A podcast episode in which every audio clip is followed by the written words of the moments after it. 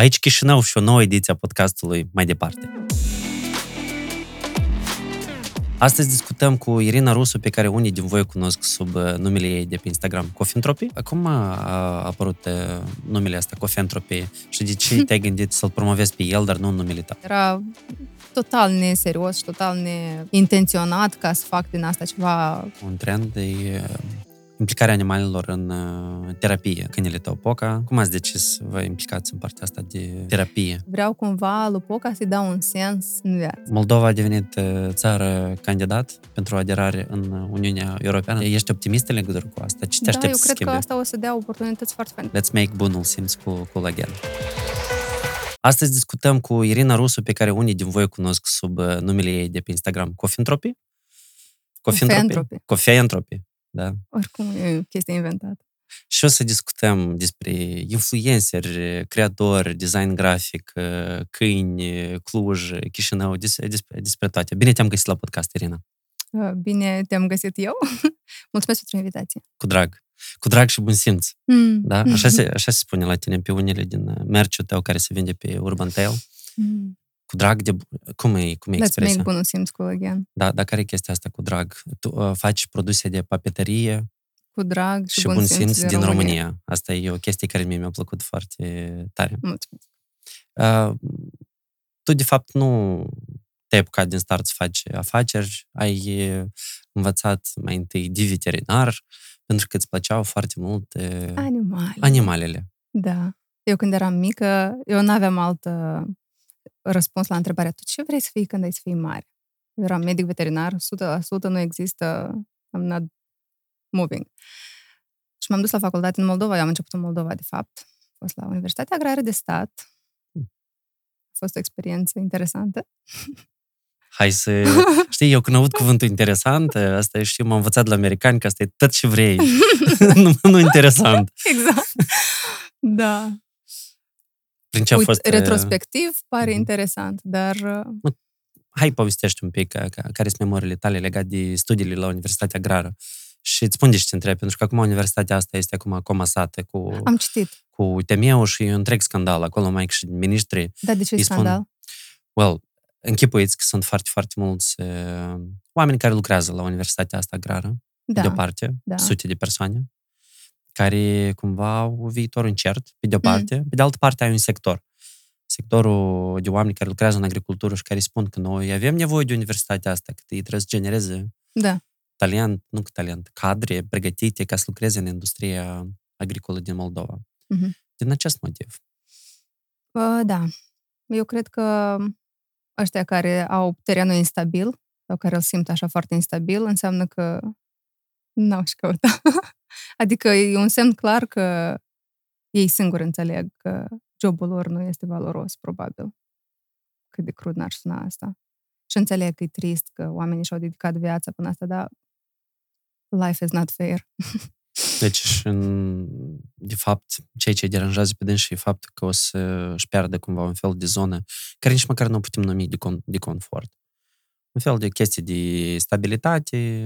Da, dar confortul nu e neapărat uh, pozitiv tot timpul. Adică e mm, confort. Poți să fii confortabil într-o relație toxică, de exemplu. Știi? mm, Tot Sau confort e- confortabil într-un job toxic Da, sau într-o universitate unde nu-ți faci performanță. da. Da, dar poate scopul nu mai este performanța. Mm. La tine cum a fost anii ceea de... Un an Studiere. am, am Un- fost. un singur an. Eu eram foarte um, naționalist, n-aș spune, dar eram foarte tripată pe ideea că noi trebuie să rămânem aici, dacă toată lumea pleacă, bu, Cine o eu să mai eram rămână? my worst enemy, știi? Adică eu acum sunt mai uh, enemy de atunci. Cumva, da, ideea era că cine mai rămâne dacă toată lumea pleacă, toți colegii mei mai deșteptăței uh, și-au depus actele în uh, Europa să studieze și eu eram, hai, și chiar toată lumea. Și um, am citit despre Universitatea de, um, adică despre Facultatea de Medicină Veterinară, era una singură în Chișinău, la momentul respectiv erau 30 de studenți care intrau în anul 2018, dacă mi-am eu bine, și m-am gândit 30 de oameni din toată țara, acolo trebuie 18 să fie sau 18? 18. Mhm. Dacă din 30 de oameni, asta înseamnă că trebuie să fie un concurs nebun. Naivă. Erau. Da. S-a strâns 30. Cum greu. Și era faza că eu trebuia, mi-am pus ideea fix. Asta eu trebuia să cercetez probabil subiectul înainte de asta. Eu mi-am făcut o concluzie și eu am mers pe concluzia mea imaginată. Uh, și am depus efort așa, serios, să iau bacul cu note mari, să fie totul super ok. Am luat, cred că, 9,8 la media de la bac, uh, chimie, am făcut uh, opționale, chestii, în fine, m-am pregătit cu ideea că acolo e concurs mare și o să-mi fie greu să intru. Și când am ajuns la comisia de admitere, mi-a ținut că mi-a deschis doamna de acolo, mi-a deschis așa atestatul ăsta de... Și s-a uitat și... Dar tu chiar vrei? Cumva eram, oh, red flag. adică dacă omul care e la admitere mă întreabă... Îți faci și Și cu tine, fat, hăi. Da. Eram ok. Dar poate nu e așa. Adică poate totuși eu să merg ca să văd, știi? Nu e deci nu a fost un, un flag suficient de roșu. Nu, știi? nu, nu, el nu era suficient de mare, nu știu. De, de fapt, el era așa, știi, du-te de aici. Dar eu oricum eram pe ideea mea că trebuie să... Eu trebuie să-mi fac singur greșelile. Dar mm. cred că toată lumea așa, știi, merită să faci tu singur greșelile, că oricum... Din greșelile asta... tale înveți cel mai bine. Da, și nu ai pe cine să învinovățești, știi?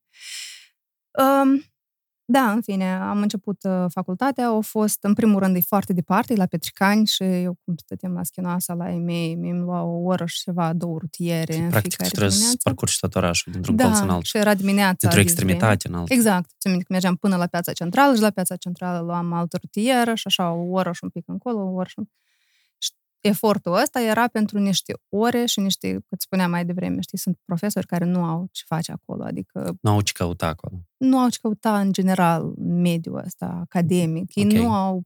Spate să ne oprim un pic aici. Da. De ce crezi ei totuși că ei sunt acolo? unde e... Care e mm. cauza? Pentru că e un sistem n-aș spune complicat, cât complex, care s-a construit de-a lungul anilor. Știu, dacă ai șase ani de studii în care trebuie să ții copiii și acolo să înveți, tu tot le bagi materii care poate cândva au avut sens, poate după asta nu mai au sens. Adică, să luăm, nu știu, informatica. Da, ea are sens, pentru că trebuie să... Dar cum... Asta nu era informatică ce făceam noi acolo. Adică era nivelul de, nu știu, foarte trist. Adică discutam despre bila de la mouse și despre nici măcar Excel, adică erau niște chestii nu că outdated, dar în fine. Și asta era... în 2018. Da, și erau computere super vechi și uh, nu funcționau toate și învățam niște chestii care nu le folosea absolut nimeni. Deci eu trebuie să-mi pierd existența uh-huh. învățând în penile astea sau, nu știu, tot felul de materii care nu își aveau în esență erau bune, dar cum se practicau era execrabil. Și erau multe de astea. Majoritatea din primul an au fost mm-hmm. absolut degeaba. Eu când glumeam cu o colegă de-a mea, care tot așa au venit cam cu același mindset ca și mine, și noi glumeam și spunea, păi, dar trebuie să-i hrănească cineva și pe oameni. Da, da. și eram, dar nu vreau să-i hrănesc. Care Treaba este lor. misiunea universității? Să hrănească profesorii sau să pregătească niște oameni, să inspire, să echipeze cu niște da, aptitudini? Nu, nu. Deci... Dacă ar fi fost uh, misiunea să inspire și să dea aptitudini uh, studenților, noi n-am fi făcut uh, subotnice și măturat pe jos și uite, mai am fost la nu cules, nici nu mai spun, nu mai știu cum se numește, să râdește de la agrara, că așa o, o vine fata de la oraș. Păpșoi, am ne duceau la practică, dar ne duceau la de jucat păpșoi și asta. Nu vă foloseau pentru voi, păi pentru... Păi da, child labor. Da. nu child, adică... Muncă ieftină. Nici necalificată. Muncă degeaba. Dar nu, pentru asta eu am venit la facultate, adică eu am venit să mă înveț chestii. Și Dar erau ce... foarte mult materii în plus. Um, bun. Cu ce era okay. în plus uh, nu mă interesează, nici, mă rog, mă rog, acum au loc niște procese transformaționale. Dar care au fost așteptările tale? Ce ți-ai dorit tu de la universitate? Ce așteptai tu? Cam ceea ce a fost în România. Adică învățăm materii care țin de medicină veterinară. Început de anatomie, chimie, um, fiziologie, chestii palpabile și care au o legătură și cărora le vezi finalitatea în meseria ta. Dar am avut, de exemplu, istoria. Și istoria nu a medicinii sau ceva, dar era istoria religiei. What? Ce caut acolo? Deci noi trebuie să vorbim despre asta. Da, decizia să, să pleci să-ți schimbi universitatea a fost uh, ușoară, probabil, pentru tine. Foarte. Deși eu mă țineam de ideea de a rămâne și că eu vreau să fiu aici, într-adevăr, nici cabinete nu erau așa multe atunci, ca să spui că erau medici buni, erau foarte puțini. Dar faza e că medicii buni foarte puțini pe care eu îi cunoșteam, ei aveau pregătire nu din Moldova. Și asta a fost cumva, ok, this is a red flag enough ca eu să mă duc de aici. Mm. Și a fost așa cumva o, o chestie că a menționat proful de anatomie că a fost la facultatea din, din Cluj și wow, cum e acolo, fascinant, că e foarte frumos, că au profi foarte dedicați. Yeah. Da, dar în același timp tu ai spus uh, la interviul de la 1 noaptea că unii din profi îți spuneau că da, și te duci acolo, că o să Da, te da. tratezi rău, deci încercau cumva să te facă să te răzgândești sau tu deja... Uh, Nu cred că... Eu cred că era pur și Mhm. simplu o conversație umană. Eu nu spun că oamenii erau răi, că nu asta era esența lor. Nu era... Eu spun că erau profi răi. Asta e altă treabă. Sau, dar și profi, tot eu, eu înțeleg de ce erau așa, pentru că sistemul e construit în care totul e subfinanțat. Asta e foarte important, ca o universitate de medicină să fie finanțată, să aibă bani. Pentru că degeaba eu învăț Medicină veterinară? Sau în general? oricare. Și medicina Mhm. veterinară tot medicină, știi? Asta e cumva preconcepția, știi? Că, oh, nu, e medicină. Nu, e foarte mult de învățat, foarte mult, e foarte greu. Și nu se ia în serios, pe de altă parte. Dar uh, eu țin minte și acum profa de histologie ne spunea că așa cumva mândră și amuzată că i-au învățat când au făcut facultatea pe aceleași lame histologice pe care învățăm noi. Și eram, dude, dar nu s-a învăț, nu a mai intervenit nimic în afară de testicul de cocoș pe lamă de microscop, adică avem atâta de învățat. Dar în domeniul ăsta tu poți fi autodidact sau nu? Sau neapărat asta e un domeniu în care trebuie să-l treci printr-o universitate? Mă refer la... Uh, Mm, Din punct de Cei vedere care legal vor nu să- poți. din punct de vedere legal. Ai nevoie de Um, licență. Da, da, da, nu. Uh, Din punct de vedere practic, eu tot cred că nu poți, pentru că îți dă un set de un mod de gândire medicina. De asta eu sunt recunoscătoare totuși faptului că am făcut medicina veterinară, medicina, că e oricum medicină. Înveți niște procese, înveți cum funcționează corpul, înveți cum funcționează natura. Adică sunt niște principii așa general valabile foarte faine. Și da, tu poți să înveți că, uite, ai de făcut vaccin la tătătătătă interval sau ai de făcut boala asta, da, antibioticul ăsta, poți să înveți chestiile astea tehnice Mm. și sunt oameni care așa și fac, de asta și ei învață meserii după facultate și sunt medici și experiența le dă uh, înțelepciunea, când de fapt experiența e foarte importantă, dar degeaba, dacă nu știi ce faci. Uh, da, nu poți, nu cred Mm. că poți fi medic bun autodidact. Dar Moldova avem, iată, de exemplu, ca unele profesii ai niște campioni sau niște exemple la care te uiți, la care poți, nu știu, să, Nu cred. să furi experiență.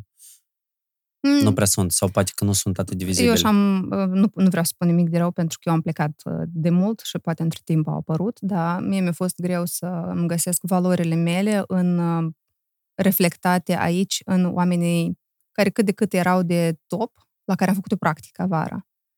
Știi? Mhm. Da, asta contează foarte mult. Da. Să te afli într-un mediu în care te simți e, cumva antrenat, e, cumva Da. challenged, cum se spune, nu?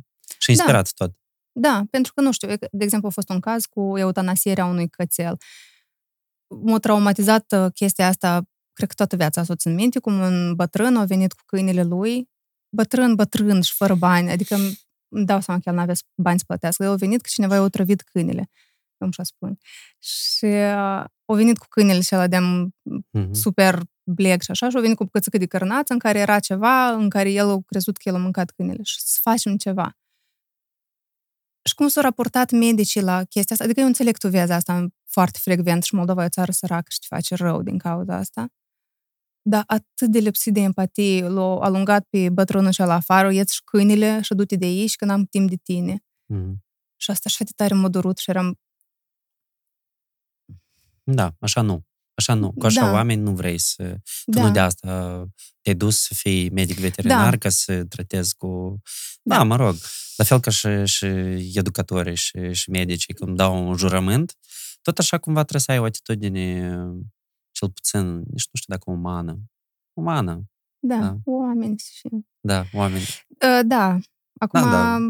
clar că jurământul acela l-ai dat când ai făcut facultatea și n-ai știut cum să te Lovească viața. lovească viața, da, din toate părțile, dar oricum eu cred că dacă simți pe mine asta m-a determinat să-mi schimb profesia, știi? Că dacă schimbi că viața te lovește și te transformi într-un om de care nu ești mândru, mai bine nu mai faci asta decât îți cauți altceva, pentru că totuși Mhm. trăim într-o perioadă în care poți să-ți schimbi. Dar vreau să un pic să rămânem la tema asta legată de Da. veterinari. Mie tot îmi plac animalele foarte, foarte mult și văd uh, destul de mult tratament cumva dur și crud cu, cu animalele. Și la noi în Moldova încă chestia asta nu este suficient de uh, discutată. Cumva parcă e și ok. Au fost niște scandaluri, dacă ți minte, cu un preot care mm-hmm. tărie din urma lui da. un, un câine și o sărități în cap și el a fost uh, amendat. Uh, dar de ce crezi? Uite, Moldova spune tot timpul că cu oamenii sunt buni, cu oamenii sunt omenoși. De ce oamenii se comportă urât cu animalele? Eu cred că noi greșim când spunem că oamenii sunt buni by default. Pentru că fiecare înțelege bun în felul său și omenos la fel, că eu tot mai auzim asta cu noi suntem foarte primitori și ospitalieri. It's true, dar de multe ori eu văd situații de astea în care veniți la mine acasă, pune femei pe masă, fă plășinte, fă, punem, scoatem vinul și le primim oaspeții noștri și după asta oaspeții se duc și ăsta dă două peste cap la femeie și își strunge și se duce și ia sticla de gin și să îmbată și așa. Și, știi, ospitalitate. Deci partea de interfață și din spate da, și da. under the hood sunt chestii diferite. Da. Și mi se pare că asta e destul de... Deci o ospitalitate falsă, până la urmă? Nu toată lumea. Spun că da. trebuie să ne definim termenii, mă gândesc. Pentru că bun, bunătatea se reflectă și în atitudinea aia etică. Mm. față și... de copii, față de câini, față de ăștia care nu pot să reposteze. Și, și în România au fost e, cazuri din astea cu o, da. extremă violență față de, de animale. Și sunt în continuare. Mă interesează cât din toată experiența ta din domeniul ăsta, din cât ai studiat, dacă există niște, niște măsuri ca să fie redus chestia asta sau să fie arătat o altă latură a relației dintre oameni și câini, de exemplu, în spațiul ăsta din România și Moldova? Um, eu cred că problemele, ca și în oricare domeniu, trebuie să se rezolve de sus. Cât de... Deci e vorba de o lege, necesară o lege, da? Lege care să fie implementată, amenzi uh-huh. care să mhm. fie puse, uh, oameni care să-și facă meseria până la urmă. Pentru că degeaba tu spui că nu e frumos să dai în calul tău până leșene. Dacă ce o să-mi faci? Uh-huh.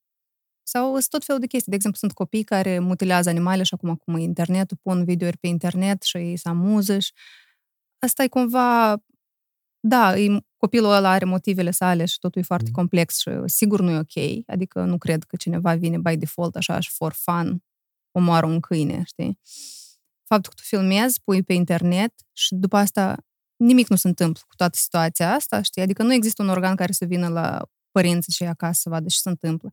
Totul e foarte complex și totul nu e în fața faptului agresivitatea față. Asta e un simptom. Mm. Problema e mai complexă. Și da, eu cred că um, legile sunt cele care trebuie impuse, poliția trebuie să facă treaba, dar nu știu dacă ai văzut documentarul Recorder cu despre poliția română. Dar totul e de înțeles, adică e așa un snowball din asta. Da, trebuie să intervii la un moment dat, dar mm-hmm. totul are sens când începi să-ți dai seama, uite, copilul ăsta o, lovit pentru că îl lovesc acasă, dar părinții îl lovesc acasă pentru că ei așa știu, așa au învățat, nimeni nu le face nimic, dar, poate, dar ei sunt nervoși și lovesc pentru că ei au o viață n-au de lucru și n-au făcut nimic și trebuie să duc psihotare, să lucrez, dar de ce trebuie să duc psihotare? Știi cum a fost cazul la Caracal? Oribilitate de caz, Cu... în care un dude o luat niște fete de pe Știu, drum. am auzit. Da, oribil. Și tot așa. Deci a fost viol lume... și omor acolo. Da. Um, tot, toate chestiile care au dus la asta îi devină și statul. Mi s-a creat impresia că foarte mult cumva indiferență inclusiv din oameni. Da, dar când vezi foarte mult cruzime, mi se pare că în jur tu îți crezi mecanismul ăsta de protecție în care eu nu văd. Uh-huh. Eu îmi pun de este, știi? Și eu tot așa fac. Adică eu nu sunt diferit cu nimic. Eu dacă văd, chiar și cu războiul, tot așa. Da, ai suferit în prima lună foarte intens și tremuram. Eu așa am făcut cel puțin. Și după asta, încet, încet, începi să-ți cauți liniștea în chestiile uzuale, știi, pe care tu le ai în viața ta, ca să poți recapeți cât de cât o liniște a ta. Și acum eu nu știu cine mai stă să scroleze tot așa în neștire, telegramul și toate platformele și toate interviurile și toate postările. Și... Partea aia de, de scrollare a fost o reacție de cumva de manifestarea panicii. Și tu ai scăpat de panică și ai înțeles că asta este noua realitate uh-huh. și te-ai adaptat cumva. Tu nu că ai acceptat chestia asta, dar foarte puțin depind de tine. Probabil. De asta e și Da. normal să, în primul rând, să-ți vezi de binele tău propriu, pentru că știi că tu nu poți să, să influențezi direct. Da. Da, da, uite, în cazul ăsta despre care îți spuneam cum pot Mhm. eu să... Știi, tot așa. Da, mergi până la un punct, dar nu știu ce poți să faci. Uite, de exemplu, o altă, un alt exemplu pe care totul l-ai spus, că în Moldova oamenii preferă foarte mult, de exemplu, câinii de rasă Mm. și ignoră în totalitate uh, câinii. Nici nu știu dacă putem să-i numim maidanezi. Corcituri. Corciturile, da. Hai să spunem lucrurilor așa. Metiși, dacă vrei un termen mai puțin... uh, De asta de urât. unde Păi De la metis. ce strași? Metis, Da? amestecătură de ceva Da? cu ceva. Nu, nu știam despre, că- despre termenul ăsta. Că am aflat ceva nou. Da, nu mai știi cum le spun, că metis de ciobănesc german cu malinois, știi? Dar eu nu spun Mhm. metis de whatever cu whatever. Mhm. Um, de ce este chestia asta că vrei să ai un câine de, de rasă? E o chestie de uh, contribuire la brandul personal sau e o chestie de genul că eu vreau ceva exclusiv? Uh, cum, cum crezi? Ce anume generează uh, afinitatea asta pentru rasă anume? Uh, cred că sunt două chestii. Asta cu exclus- nu cu exclusivitatea, dar că vrei apartenența asta la ceva, pentru că știi că un Shiba Inu costă 1000 de euro și by default tu ai avut 1000 de euro să-i dai pe, Mhm. cred, nu mai știu care sunt prețurile, dar de exemplu. Um, dar eu cred că mai important asta e predictibilitatea a ceea ce ai să ai. Dacă tu ții un pui micuț de bișon maltez, tu știi cum el o să arăte când o să fii adult. Adică eu cred că asta e mai Mhm. important decât uh, Deci vor un câine frumos, ai zis, în frumos, primul rând. unul, dar m- din punct de vedere practic, adică eu știu cât de mare el o să crească, eu știu cât de mult el Mhm. o să aibă nevoie de mâncare, știu cât o să năpărlească, adică ai predictibilitatea rasei, știi? Asta e faza. Mm. Dar poate pe lângă predictibilitate mai este și partea asta legată de siguranță, niște trăsături de personalitate a câinelui. Că dacă iei un câine care e deja un pic mai matur și nu-i de rasă pură, el poate fi agresiv și poate reprezenta un pericol pentru tine sau pentru copiii tăi. Mm. Agresivitatea e tot o chestie ca și la oameni, adică noi suntem foarte în general, mamiferele sunt foarte asemănătoare și răspund la stimuli în mod asemănător. Un câine agresiv uh, e un câine speriat.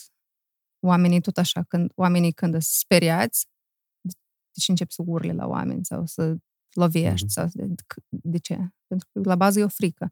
Așa și câinii. Și dacă îi ții în continuu în stresul ăsta, asta devin ei. Știi? Dacă de pui, nu știu, îi, îi creezi condiții de stres, de frică, atunci da. Sau dacă um, dai recompensă pentru frică. Au lătrat, uite, un de Mhm. asta, pentru că e câine de pază. Sau... Sunt unele chestii pe care tu le alegi pentru că ți-ți plac pentru, pentru funcționalitatea câinelui. Mhm. Um, dar uh, agresivitatea e mai mult așa un, un... e foarte puțin dat de mm, ADN-ul, de genetic, știi? Adică e dat mai mult de mediu. Mhm. Și da, e- oamenii nu observă cât de mult îi influențează câinele.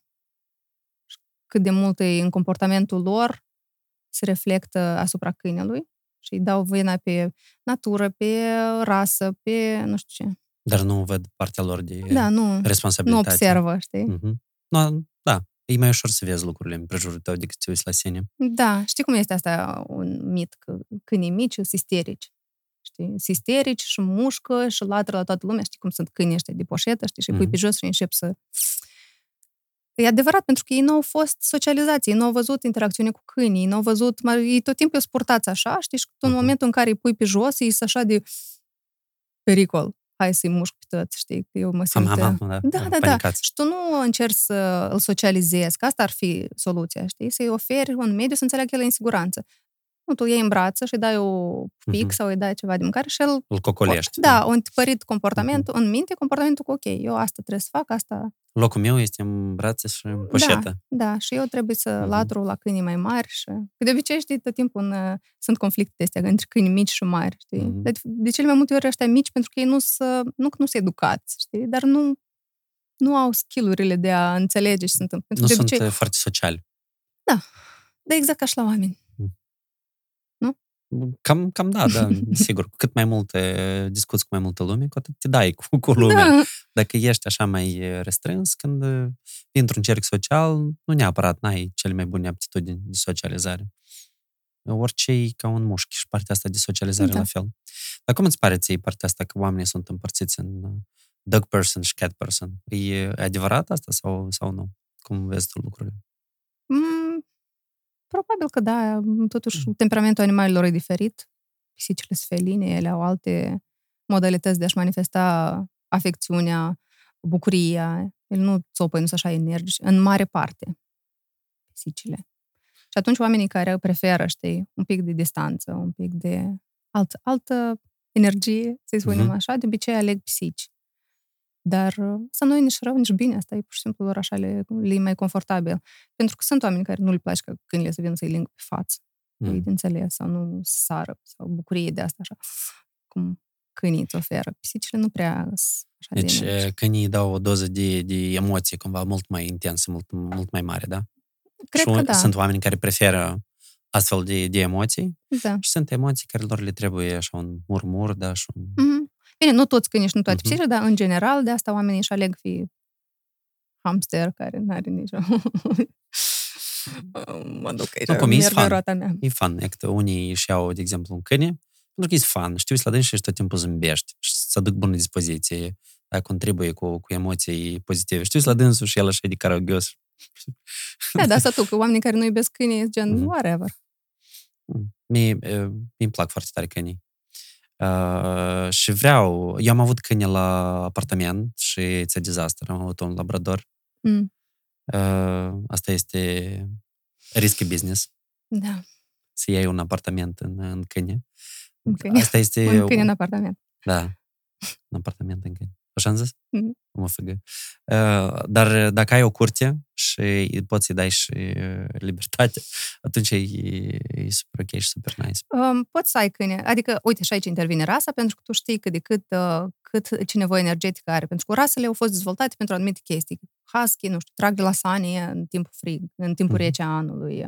Um, Westie sau, nu știu, techelui, câine de vânătoare. Adică ei, cumva, Mhm. pentru asta au fost dezvoltate. Deci, cumva, Au ei o au îndeletnicire. Defaultul ăsta, da, există. Dar defaultul ăsta, cum se manifestă acum, când noi nu-i mai scoatem și nu-i mai băgăm la sanie, e că iau foarte multă energie și energia asta trebuie consumată.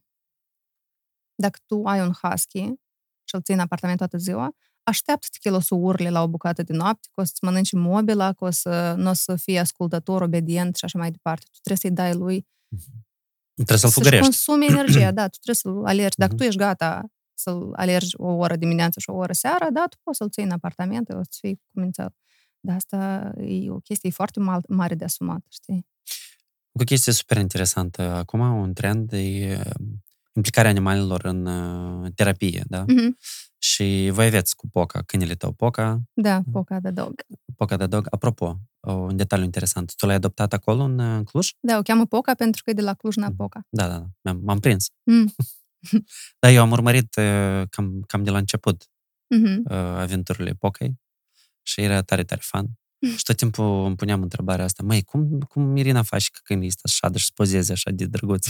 Dar tu încă povesteai după aia că de mult te chinui tu până când faci un... Nu mă chinui, că ea e foarte mm. docilă așa și liniștită, Mhm. deci nu e foarte complicat, uh, to be honest. Dar uh, nici nu-i fac poze, știi, când ea n-are chef.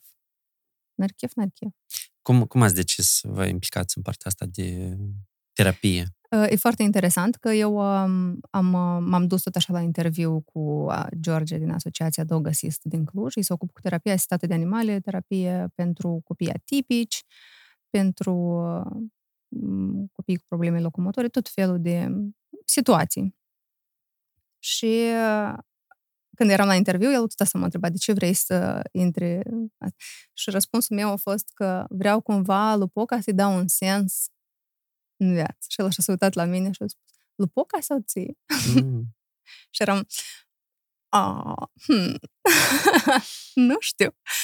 Eram, cred că, anul 5 la facultate și probabil atunci au început 5 sau 4, nu mai știu, au început primele idei de genul is this ceea ce vreau să fac, știi? Adică eu tot încercam să caut uh, sub, inconștient, nu inconștient, um, Subconștient. sub, subconștient? Inconștient. tot. în fine, uh, activități care să mi le dea, deși asta nu era legată de medicină veterinară, dar era lucru cu Mhm. câinii. Um, da, așa am început, mi s-a părut o idee foarte faină și am spus că facem voluntariat. N-am ținut mult, pentru că tot așa am început să îmi dau seama că mi-e greu. Trebuie să fii foarte puternic. E empatic, ai în vedere, tu Da, absorbi eu- toată... Mhm. Mhm. Uh, dar faza e că oamenii, adică am avut un eveniment tot așa, la care ăsta a, a fost evenimentul în care mi-am dat seama că, ok, nu mi se potrivește, pentru că au fost, uh, a fost mai multă lume acolo în uh, curte și toată lumea vorbea și asta și eu nu pot, nu eram la etapa în care să mă, nu știu, să nu observ într-un fel, nu știu dacă asta e um, și aici caut, dar vorbeam cu părinții ai căror copii erau în, cu tot felul de de- dezabilități și eu eram cu fața asta, știi? Săracul, știi? Dar lor nu asta le trebuie, știi? Asta De ce e le trebuie? Nici măcar nu curaj, normalitate. Ei vor Mhm. normalitate, nu vor încă cineva care să vină și umf și ne jăle de tine, știi, sau efort din asta, știi, de că tu ești așa, de asta noi îți depunem. Nu, ei vor măcar într-o parte a vieții lor normalitate. Și mi-am dat seama că mi-e foarte greu să, pentru etapa aia, să mimez normalitatea într-un fel. Mhm. Și tu, înainte să vorbim cum ai făcut uh, tranziția da, la design grafic și papetărie, uh, ai decis să, să, să te retragi cumva, să nu continui în domeniul ăsta.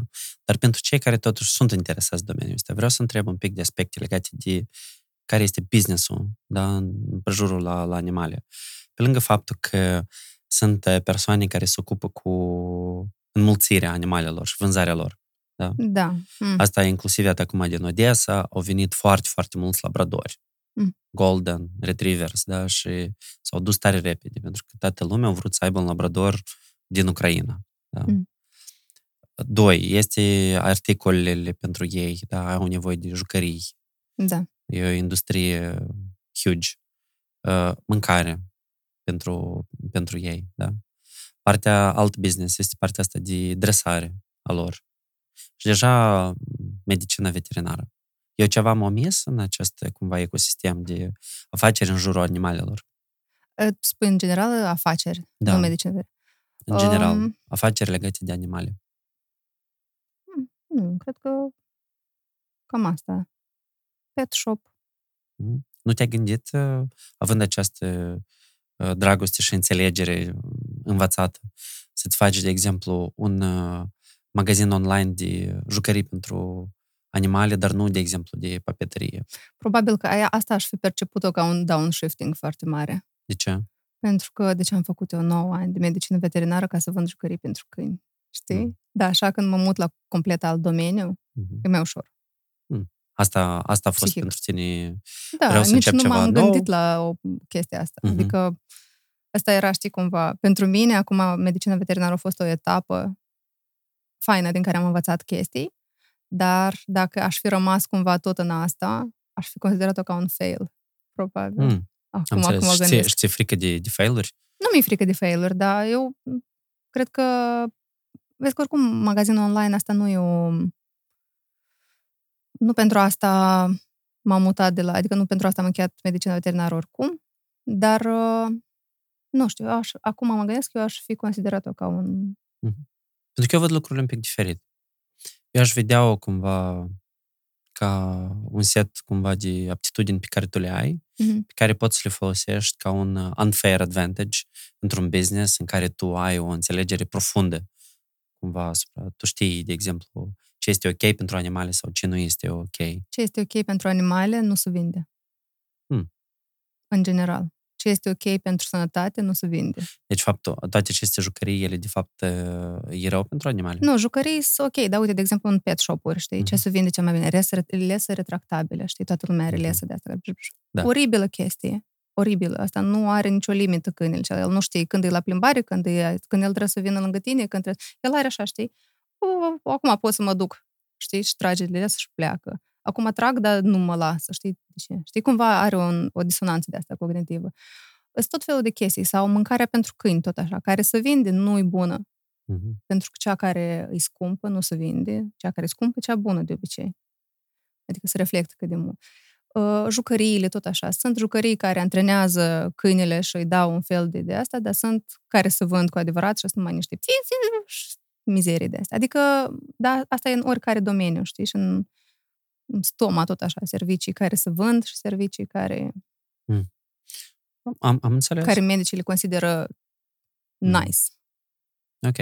Tu ai făcut la un moment dat un curs de antreprenoriat? Da. da? Pentru, pentru tineri? Și pentru da. tine, cumva, cursul ăsta a fost uh, destul de life-changing, spate de spus, nu? Da, pentru că eu până, până la cursul respectiv, nu pentru că am învățat ceva în cadrul cursului, dar pentru că am văzut că oamenii pot să fie entuziasmați de alte lucruri. Eu până atunci am, fă, am fost doar în mediul de medicină veterinară și mă învârteam doar în partea asta, cum spui tu, pet shop, uh, terapie, um, asta cu înmulțirea nu mă regăsesc deloc, dar dresaj, comportamental, chestii de astea. Când am fost la cursul respectiv, eram gen, wow, cât se poate de făcut de fapt în viața asta, știi? Și acum erau oameni care erau un dude care um, a fost medic și el deja adult fiind, nu știu, la, cred că la vreo 40 de ani, o, împreună cu soția lui au făcut o școală pentru copii și el a mai făcut și multe alte afaceri, dar în fine, școala la care eu vreau să-l dau pe Alex acum, de exemplu. Adică e foarte fain, știi, că oamenii au, atunci o vedeam ca pe un curaj, acum o văd ca pe o portiță, ce oportunitate. Faptul că lași ceea ce ai făcut, știi, în ce ai investit timp și energie și da, cumva am văzut alte, alte oportunități și atunci am spus că ok, mm. hai să... Mi s-a aprins, știi, așa, un beculeț. Nu neapărat că eu gata, vreau să fac afacere. Pentru că eu am participat la cursul respectiv, tot așa au fost, hai să ne gândim la o afacere ipotetică și am făcut, făceam zgărți și lese pentru câini împletite. Mm, și deci cu asta am participat. Da, eram cumva în direcția aia și am participat și am câștigat atunci um, site trebuia să-mi facă. Da, cum, ce înseamnă ai câștigat? A fost un concurs? Da, tot așa erau cumva cursurile de business astea și, sau ce? da, și la sfârșit trebuia mm-hmm. să ne prezentăm, nu era pe business plan, era cumva prezintă-ți ideea de afaceri, viziunea, da. viziunea cum, deci cât de pitch. cât așa niște bani. Da, da, da. Și am prezentat chestia asta și lor le s-a părut că e foarte interesant și potrivit, că, uite, într-adevăr, eu am, cum ai spus și tu, ai cumva background-ul ăsta, ce chestii. Da, site-ul ăla nu l-am făcut. Am înțeles. Deci ai avut, hai să spunem așa, prima ta tentativă de o idee de business. Da. Pe care nu ai dezvoltat-o. Nu, pentru că prima mea lecție în afaceri a fost că trebuie să selectezi piața, pentru că eu am luat um, produsele respective.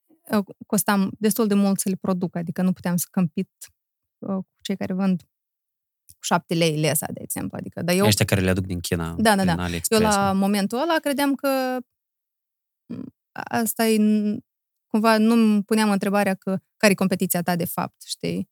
Și cu uite, de, de asta am mhm. învățat. Uh, um, da, le-am dus tot așa într-un uh, pet shop, uh, în, în cabinetul în care făceam practica și le-am pus acolo pe raft și uh-huh. eu așteptam. Și nici nu s-a întâmplat. Adică erau acolo, știi, stăteau 7 lei, 7 lei, 7 lei, 40 de lei. Și 40 de lei tot era foarte puțin, pentru că mi costa da. super mult să le fac. Și toată lumea era gen, și asta. Da, adică n-au, total n-au, n-au nu înțeles. unde trebuie, da. Uh-huh. Și eu am luat-o ca pe un fail, gen că ok, produsul nu-i bun, fail, fail, fail, nu-i bun, am închis tot, deși eu mi-am luat materiale, mi-am comandat de China, tot fel de carabine, chestii, aveam, știi, planul, dar asta a fost o dezamăgire foarte mare pentru mine. Ca după vreo 2 ani, o colegă de mea de facultate să fac ceva de genul ăsta, dar ea să o pornească pe Instagram, smart, cum trebuie. Și eu stau și Deci nu aveai pregătire pentru a lansa un nu. produs nu, nu, nu. pe piață? Nu ți-ai studiat uh, competiția pe, pe piață? La competiție m-am uitat așa, știi, că, oh, uite, există. Știi? Eu o să, o să lansez și lumea o să cumpere de la mine. Da, da, da, da. Mm. da. Dar cel mai funny când mi-a scris colega asta, contul Poca, să-mi trimită mm-hmm. produs și eram, nu! Not gonna happen.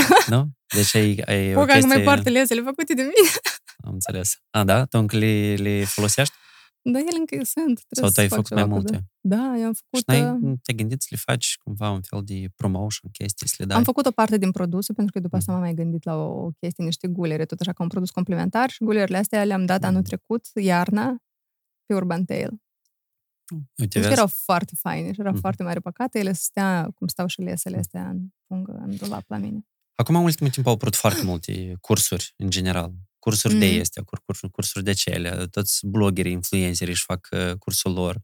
E o industrie întreagă de, uh, de cursuri. Oamenii fac cursuri despre cum să faci cursuri. Cum vezi toată această epopee, toată această va ofertă de cursuri? E ceva bine sau, uh, sau uh, nu e atât de profund? Ca să Uh, numească un curs propriu-zis. Pe de parte, mă gândesc că totuși e util, pentru că îți dă niște shortcut-uri și asta faci un curs. De exemplu, la cursul de design grafic la care am fost, nu era cursul în care să mă înveț designul grafic. Era o chestie care să dea un start și să spună, uite, începe de aici să înveți și de acolo tu ai să te descurci, știi? Cumva îți dă un, un grăunt pe care să-l plantezi, să nu te apuci să cauți tot ce este.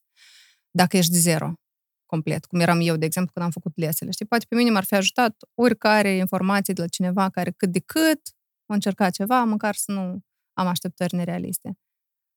Uh, Dar sunt foarte multe chestii. Acum e o explozie și toată lumea e specialist în cripto și în investiții și în blogging și în copywriting și în timir ce.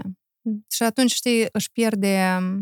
Mi se pare că odată când cineva dă de un curs de ăsta așa meh, uh, își pierde esența, nu știu, e important să transmiți totuși un mesaj care să conține și o valoare în spatele, valoarea, nu știu, valorile umane în spatele, totuși cumva să te ghideze, știi, ca un mentor, că mentor doar tot nu-ți dă, îți spune pac, pac, pac, știi? Îți Da. dă un set de cum să gândești, cum să... Deci un, un curs necalitativ poate să-ți piardă încrederea, de fapt, uh, în general în aceste cursuri care, care se fac, care sunt și multe bune printre ele. Cred că da. Dar cum uh, cineva care la început de carieră sau care vrea să facă un shift în carieră, pentru că noi avem astfel de cazuri mai multe. În cadrul la Rocket Conference s-au apropiat persoane și au spus că, mai uite, am văzut niște prezentări și eu o să plec de la jobul meu, care nu mi-aduce o satisfacție Mhm. și o să încep să învăț, de exemplu, nu știu, digital marketing sau cum să lansez un, un startup. Cum crezi tu, cum, la ce îi atrage atenția ca să diferențiezi uh, un curs calitativ de un curs care nu aduce o valoare de, de care tu spui, valoare umană? Eu cred că așa aici, când alegi un curs care nu aduce valoare umană și nu aduce informația potrivită, îi tot jokes on you, știi? Pentru că Te-ai înainte vedit. să dai banii, da, adică dacă tu ai așa de mulți bani încât să-ți iei oricare curs nu te documentezi, atunci Mhm. it's on you. Dacă tu vrei să ai totuși o calitate, atunci tu te documentezi despre cursuri, nu iei orice de pe internet, de la Mhm. oricine. Adică totuși avem un radar de bullshit și ne pricepem să cerem o recomandare sau cineva din domeniu abordează, nu știu, de exemplu, eu nu cred că cineva care dacă vrea să fie, nu știu, designer grafic, o să-i scrie cuiva pe care îl urmărești, pentru că nu devii designer așa pdâș, din pot. Totuși începi să te uiți, să uite ce face omul ăsta, uite ăsta e designer. Uite. Mhm. Și dacă îi scrie un mesaj honest, că acum internetul este magic, putem să abordăm oameni pe care în altă viață n-am fi. Da, poți să cauți. It's on you, până la urmă. Mhm. Acum, de ce te întreb chestia asta? Pentru că noi am făcut niște cursuri în trecut eh, pe care le-am dat absolut gratuit pe, pe YouTube. Nu știu, cursuri de vlogging, de exemplu, Mhm. 10 lecții plasate pe canalul Rocket Moldova sau digital marketing. Și acum apar foarte, foarte multe uh, cursuri și chiar e online, e mai ușor să înveți Mhm. mai, mai ușor decât uh, niciodată. Dar te gândești iată, în toată această, că tot am vorbit de, de piață, toată această piață de, de cursuri, dacă mai are rost să faci și tu ceva care să aducă ceva unic, dar să nu fie pur și simplu o repetare la informație care poate Facebook sau Google ți-o dă undeva gratuit. Că acum corporațiile astea mari sunt interesate să-și aduce Mm. oamenii care lucrează cu aceste platforme. Păi depinde de motivația ta ca om care faci cursul, eu probabil, cred că dacă tu crezi că valoarea a ceea ce e legit bună Mm. și tu chiar ai, e diferit de ceea ce există. Chiar și prin faptul că tu sintetizezi foarte bine informația găsită gratuit în altă parte. Pentru că eu, de exemplu, Mhm. n-am timp să stau să citesc despre tot ce există, despre, nu știu, ETFs. Nu știu ce mai legat de subiectul ăsta. Și asta e ETF, să, să nu să termine Of, podcastul Doamne, și nu nu știu. spune. Hai, eh, scurt, dar dacă tot ai menționat și asta e ETF. Exchangeable, tradable funds, ceva de Sau ceva, Doamne. NFT-uri, ai vrut să spui așa. Nu, nu, nu, Doamne. Mai Să-mi- scurt. Asta ne, Caroci, asta ne, las. asta ne documentăm și să vedem. Nu Ok. trebuie, mă gândesc. Deci dacă ai o Am dat un anumită... exemplu, Mhm. whatever. Deci nu-i dacă îți contează. interesează ceva, tu poți decât să iei o carte, să te duci la un curs. Dar și cărțile tot nu neapărat că e Mhm. bun. Adică, tot așa, cărți acum au apărut ca... Îi poți self-publish orice, Mhm. sau poți cu o librărie, o editură, dacă... Te-ai gândit Adică- la asta? Nu, Apropo. Ce am eu de suferit? Nu, Cum? Nu. Nu, eu chiar nu cred Tu- că eu am cum ceva ce de nu? Tu, făcut. uh, tot la ună noapte ai spus că te-ai gândit să faci o carte pentru copii. Nu, da, bun, cu asta de carte Poca. pentru copii e altă treabă, știi? Mhm. Bun. Nu e carte în care eu învăț pe alții cum să fac. A, că nu, nu, nu, am eu mă ce- refeream în general la... A. În general, da, eu mă gândesc că ar fi fain. Pentru că, uite așa, ideea asta mea când să ne găsim un sens. În, mă rog, nu asta e cu sensul neapărat, ci faptul că bă, asta cu câinii care nu-s de rasă, asta e mesajul totuși pe care eu aș vrea să-l Mhm. promovez mai mult. Adoptați câini care nu-s de rasă. Eu am o, o istorie care eu nu cred că tare multă lume o știe. Uh, când am fost într-un trail în sudul Turciei, în uh, provincia Mugla. Deci e chiar un fel de... Um, cum se numește? Nu e insulă, dar... Uh, mai mi-a, mi-a zburat uh, din cap cum, cum se numește, peninsulă. Mai. Uh, și chiar, chiar în prima zi când noi ne-am, ră- ne-am rătăcit, era un câine care s-a unit cumva grupului nostru, chiar și bureza. Și noi am crezut că el o să meargă un pic cu noi și o să se întoarcă înapoi în localitatea prin care am trecut. Noi s-au luat după noi și au mers stă drumul cu noi până la... Noi tare mult am mers, vreo 16 km până am ajuns pe, pe o plajă. Și noi am spus, ok, da, unde să-i punem un, un nume, dacă tot merge cu noi, are un companion, uh, Mhm. un companion. Și uh, nu știam dacă e fată sau uh, băiat. Credeam că e băiat deodată și am spus numele Turcu, că eram în Turcia. știi? Ok. Și prima a doua zi, de fapt, am văzut că e fată și a devenit turca. Și tot a mers cu noi, cu o mulțime de poze, peripeții, chestii. Și eu când am venit înapoi, am venit și zic, băi, noi am putem să facem un uh, uh, comics, cumva, știi, cu turca de dog, știi, ceva de genul ăsta. Pentru că a fost așa de fain, așa de multe istorii interesante, chestii unde el nu putea să treacă cu noi, un conjurat tare, tare mult și ne-a găsit. Deci foarte, mai, când e o, o sursă enormă, cumva, de, de istorii interesante, Mm. care pot fi povestite copiilor. Și cumva asta au rămas așa la... "Mm, Ar fi nice să facem, dar evident când am făcut asta, că ai o mulțime de chestii Da. altele. Dar Care nu te te simți vinovat că ai lăsat acolo. Nu, deloc. Nu, caman, asta e casa ei. Deși să mă simt vinovat. Nu, întreb așa. Și cumva ți-ai format o relație, știți, și după asta tu ai plecat? Nu, nu a fost o relație, doar, doar a mea, tot, tot grupul. Mm. Și cumva s-au atașat de, cumva, de fiecare membru. Dar eu am impresia că uh, câinele acela asta face des, astfel de, de drumeție. El a mers cu noi șapte zile, practic, da? Șase. Și la urmă a rămas într-un uh, port, Mm. unde erau mai multe iahturi acolo, mai erau și alți câini. Deci nu a fost cumva să, să rămână in Dramatic. the middle of nowhere. El era marcat, ea era marcată, uh, cifrele de la marcajul lui și la mine am undeva s- scris, eu folosesc. Parola de la telefon. Am folosit asta într-o parolă, că tu ai greșit. Am folosit asta într-o parolă unde, undeva. Și mi se pare că, ete, anume dacă ne uităm la partea asta de lectură pentru copii, aventurile, da, um, câinilor, uh, mi se pare super, super nice. Un alt desen animat tare fain pe care îl țin minte de când eram mic, un desen animat care se numește Oliver, un pisoiaș, Mm, care tot mhm. așa se pierde. știi, L-ai văzut? Țin minte ceva, dar nu Nu nimic știu, specific. e, e fain și unele chestii, unele lecții de viață, niște morale, poți să le faci e, accesibile pentru copii mult mai ușor cu ajutorul animalelor decât, nu știu, Da. niște relații e, complicate dintre maturi. Dar, în general, copiii sunt un material foarte fain uh, de plămădit, știi? Pentru că tu ce îi spui copilului, el o să ia de drept Mm. și Da. după asta o să rămână, știi, cu informația asta. Și pe mine ce m-a determinat prima idee cu cartea de pentru copii a fost că eu am cumpărat pentru uh, cineva, o rudă, care avea băiețel mic, am cumpărat cărți. Am spus că îi cumpăr cărți cu animale, că el se cunoască animale. Și eu am deschis cartea și așa, câinele mănâncă oasă, nu, și psica bea lapte sau mănâncă oasă de pește, știi? Și za bread.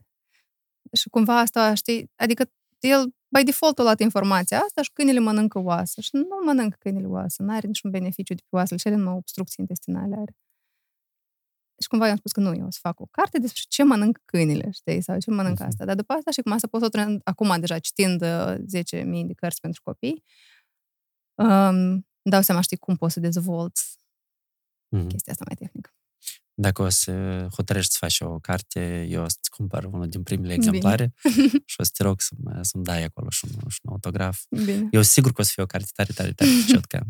Dar să ne întoarcem la cursurile care le-ai făcut tu. Da. Iată, tu ai plătit atunci pentru cursurile cele? Nu. Dar cum le-ai făcut? A fost, uh, se numește, cred că, Fabrica de Antreprenori, uh-huh. dacă mi amintesc bine. Uh-huh. Se organizează o dată pe an la Cluj. Nu știu dacă și acum se organizează, probabil că da. Nu știu.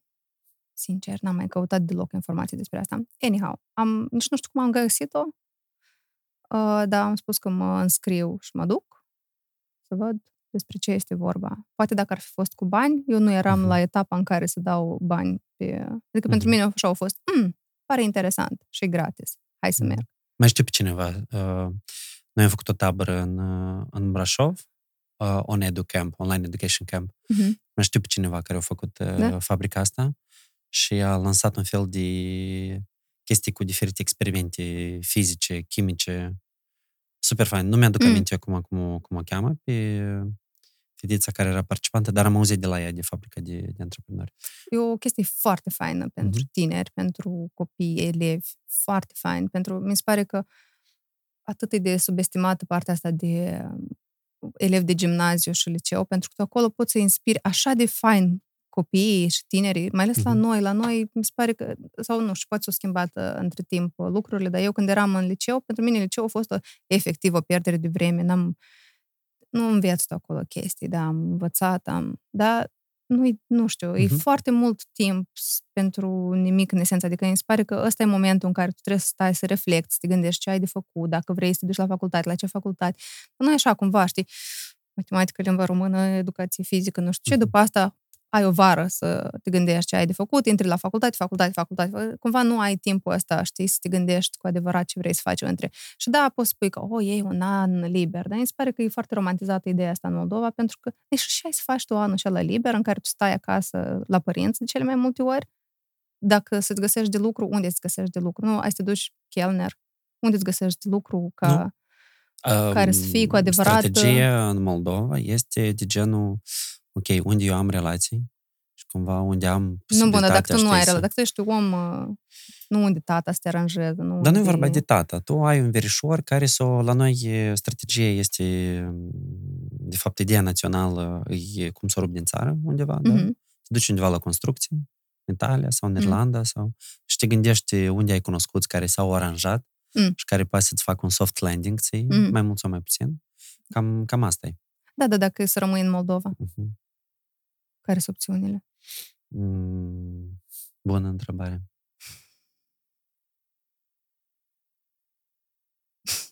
Deschizi uh, site-uri de lucru, sunt o mulțime acum de, de anunțuri și te uiți ce opțiuni sunt.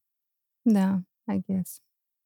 Nu știu, mi se pare că e destul de, de complicat, uh, așa, și poate pe alocuri, um, damaging pentru self-esteem, știi? Că cumva tu ești destul de fragil mm-hmm. în momentul ăsta în care tu ești în căutarea sinelui.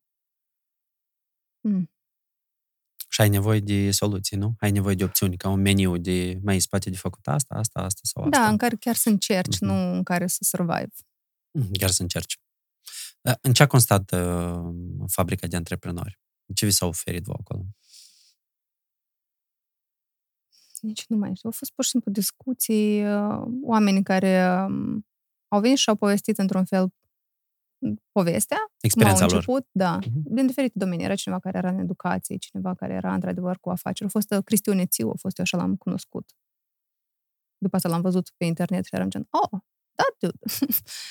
El ce face? Eu nu El tot e ceva antreprenor din asta, așa, în serie și are și business-urile lui și uh-huh. investitor și chestii de astea, în fine. Dar e destul de popular acum, așa, iar o răsărit așa în media românească. Dar oricum nu e pe asta. Ideea e că sunt oameni care vin și spun că, ok, ai failed, știi, uite-te, da, am mers mai departe, am făcut altceva, am încercat altceva, am încercat...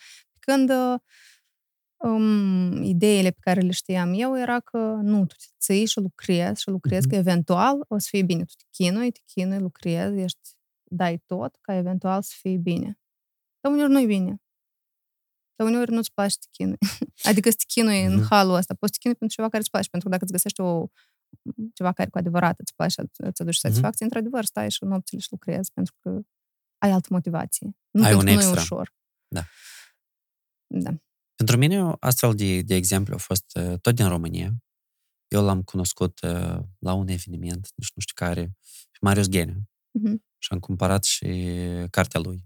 Mm. Și pentru mine, uite, istoriile astea de antreprenorilor care au cumva, vezi că nu e numai atât uh, devii antreprenor și te faci businessman, știi, nu știu ce acolo.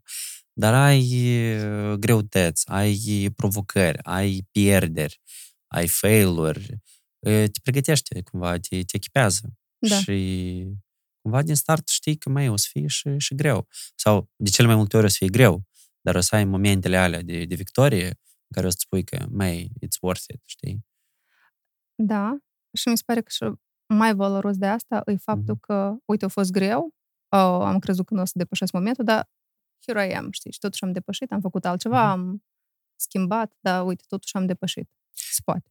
Care au fost primii pași ai tăi uh, în lansarea deja business-ului ăsta legat de papeterie? Am, um, tot așa cu un proiect european, de care nu mă așteptam că... Um, în fine, uh, a fost, eram anul 6 de facultate, am primit un mail de la o Dreaptă un pic profă. microfonul. Mi scuzi. Eram anul 6 de facultate, am primit un mail de la o profă de-a mea, au intrat în spam, ca asta spuneam și la, pod- la interviu, că um, oportunități pentru studenții de la medicină veterinară să-și deschidă o afacere care să aibă medicină veterinară în codul CAIEN. Am făcut cursul cu ideea că, uite, e, poate, nu se știe, dar măcar încerc să văd, să mă învețe alții care se pricep. Um, cursul în sine nu a fost nimic spectaculos, a fost o de asta pentru bifă, cum se face de multe ori pe fonduri europene, din păcate. Um, și, dar din asta am învățat cumva, am scris planul de afaceri și mi-am dat seama că dacă o să câștig, eu trebuia să implementez ceea ce am spus. Dacă câștigam, ipotetic vorbind, Hmm. eu nu aveam timpul să deschid clinica sau să-mi fac firmă pe medicină veterinară pentru că eu nu eram încă medic. Și dacă nu ești legal, uh, nu ai hârtiile, nu poți să deschizi, bla, bla, bla. Și am spus, ok, trebuie acum, dacă tot am făcut efortul ăsta, să fac Până la urmă, deja. da, să-mi schimb, știi, și mă gândesc care e următoarea chestie pe care aș putea să o fac eu. Și următoarea chestie, eu mă gândeam că, oh, mie îmi place să desenez, tot timpul schițele mele de la facultate erau xerocopiate și eu, oamenii învățau de pe ele. Um, și țin minte că și la fabrica de antreprenori, tot așa, eu când învăț ceva, eu schi- desenez, știi, efectiv, fac niște doodles. Nu e ceva, wow, dar pe tema pe care discutăm. Și cineva mi-a spus că, ei, ar fi interesant să faci ceva din asta. Dar am, păi trebuie. Dar, în fine, am, m-am gândit că design grafic, eu nici nu știam exact ce înseamnă design grafic, eu nu știam că există UI, UX, că există ilustrație, credeam că tot e una. Um, da, și design grafic și am făcut um, planul de afaceri, am câștigat finanțarea. Despre ce finanțare a fost vorba? Uh, Postdru, ceva din astea în care, de fapt, cum s-a întâmplat, asta e că universitățile din România, și acum este un Mhm. proiect uh, asemănător, uh, iau niște bugete destul de mari de la Uniunea Europeană, nu știu, spunem 2 milioane de euro, și iau un milion pentru implementare și un milion pentru uh, beneficiari. Garantare. Mhm. Și aleg câți beneficiari o să aibă. Mm, și la noi cred că erau 40 și după asta mulți au renunțat. Dar um, au avut chestia asta, anumite condiții și am făcut planul de afaceri, am câștigat Mhm. planul meu de afaceri. am luat uh, finanțarea, pentru că nouă nu s-a spus, eu sunt foarte tare ascultat, eram acum, ne-au mai venit mințile la cap.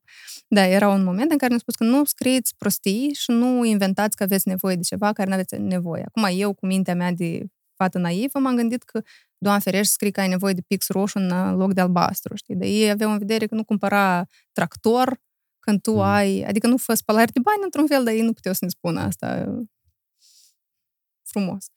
Da, și am fost foarte precisă și am făcut calcul la liniuță și acolo era finanțarea de 25.000 de euro. Mm. și am spus, nici nu-mi trebuie atât, da? dați-mi 15. Ai aplicat cu 15? Da. Și ți-a dat 15. Pe cum, îți că ia uite și asta, săracă. Nu, dar de fapt asta este unul din uh, chestii, pentru că când se anunță, există un, hai să spunem așa, un volum de finanțare. Și tu dacă aplici, dar ceri mai puțin, dar nu ceri maximum, asta de fapt e un avantaj pentru tine. Nu a fost avantaj în cazul Nu? ăla, pentru Nu că... ți-au ajuns bani? Uh, nu, pentru că și în România, ca și în Moldova, eu de asta spun, nu sunt ani lumină, adică sunt niște chestii care sunt diferite, dar și acolo există Asta a fost prima mea întâlnire cu trash care se întâmplă, pentru că ei, noi am luat finanțarea, am semnat contract și după asta a început. Voi trebuie să aveți investiții în capital uman 40%, știi? Chestii care nu era în contract. Și eram, wait a minute, eu avem zero investiții în capital, știi? Eu avem pus acolo chestii Mhm. pe care mi le iau pentru lucru, nu pentru salarii, știi? Ei ne-au condiționat cu chestia asta, deci 40%, imaginează jumate din finanțare s-a dus. După asta, că vouă vă trebuie să țineți angajații până la sfârșitul implementării, știi? Și a fost așa un trăș de ăsta, tot ad- adăugau acte adiționale și uh, tâmpenii ca să, da, până la urmă a fost, nu, 15.000, a fost, de asta eu cumva regret că nu am luat 25, nu pentru că Mhm. nu m-am mai satură Dumnezeu, dar pentru că efectiv mi-au luat, știi, din plaja asta de... Deci, până la Chestii. urmă, ai accesat mai puțin decât 15.000. Nu, 15.000, dar Mhm. faza e că o trebuie să duc în salarii. Dar Mhm. salarii, mă rog, eu o trebuie să mă angajez pe mine și să-mi iau salariul, dar 45% să duci la stat, știi? Și atunci Mhm. s-a făcut așa o chestie. În fine, tot felul de... Mhm. Nu știi cum Ca spun. să da uh, bine la parametri. Oricum, acum știi cum, oricum ai luat bani și te Un mai capital. jălui. Nu, Da. nu, nu e vorba de jăluit, e vorba de faptul că astea să fac, cum spune, for a reason, da? Trebuie să fie un ajutor care să simplifice lansarea unei Da. afaceri, dar nu să o îngreuneze cumva. Corect.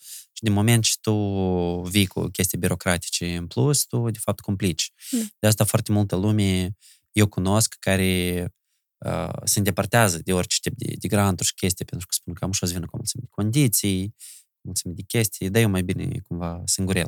În cazul tău asta a fost uh, unica finanțare grant la care ai aplicat sau ai mai, au mai fost după aia? Nu am mai aplicat.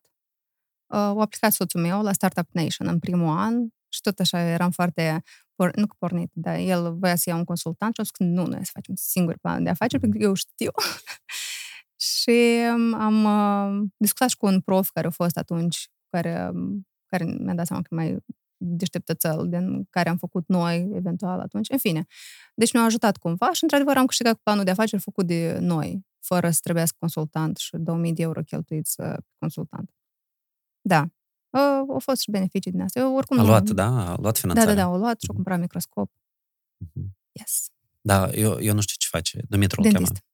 Hm? Medic dentist. Medic dentist. Și Startup Nation nu este pentru afaceri tehnologice? Sau e pentru Nu. orice tip de afaceri? Pentru orice tip de Mhm. afacere la început. Fain. În Moldova acum s-a, s-a lansat uh, un program. El este un program necesar, cumva finanțat uh, parțial de stat, dar că e destul de micuț. Și îmi pare că acolo se dau, nici nu știu cât acum, îmi pare că pentru 150 de afaceri. Mhm. Un fel de start pentru tineri. Doar că uh, contează foarte mult cine este operatorul cumva acestor uh, programe. Nu pur și simplu că există un anumit program și că se dau bani.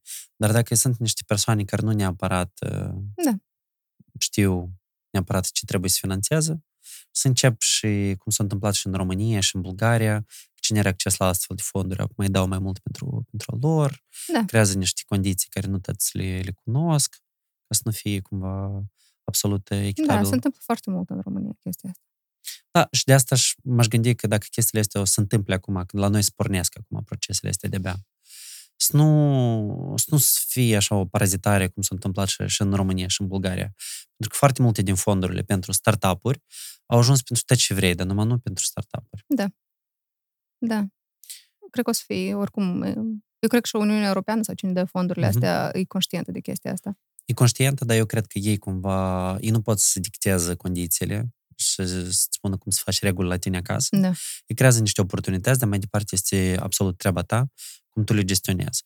În Moldova, uh, o organizație uh, care se ocupă de administrarea acestor fonduri uh, are, hai să spunem așa, un legacy da, de cum ei operează.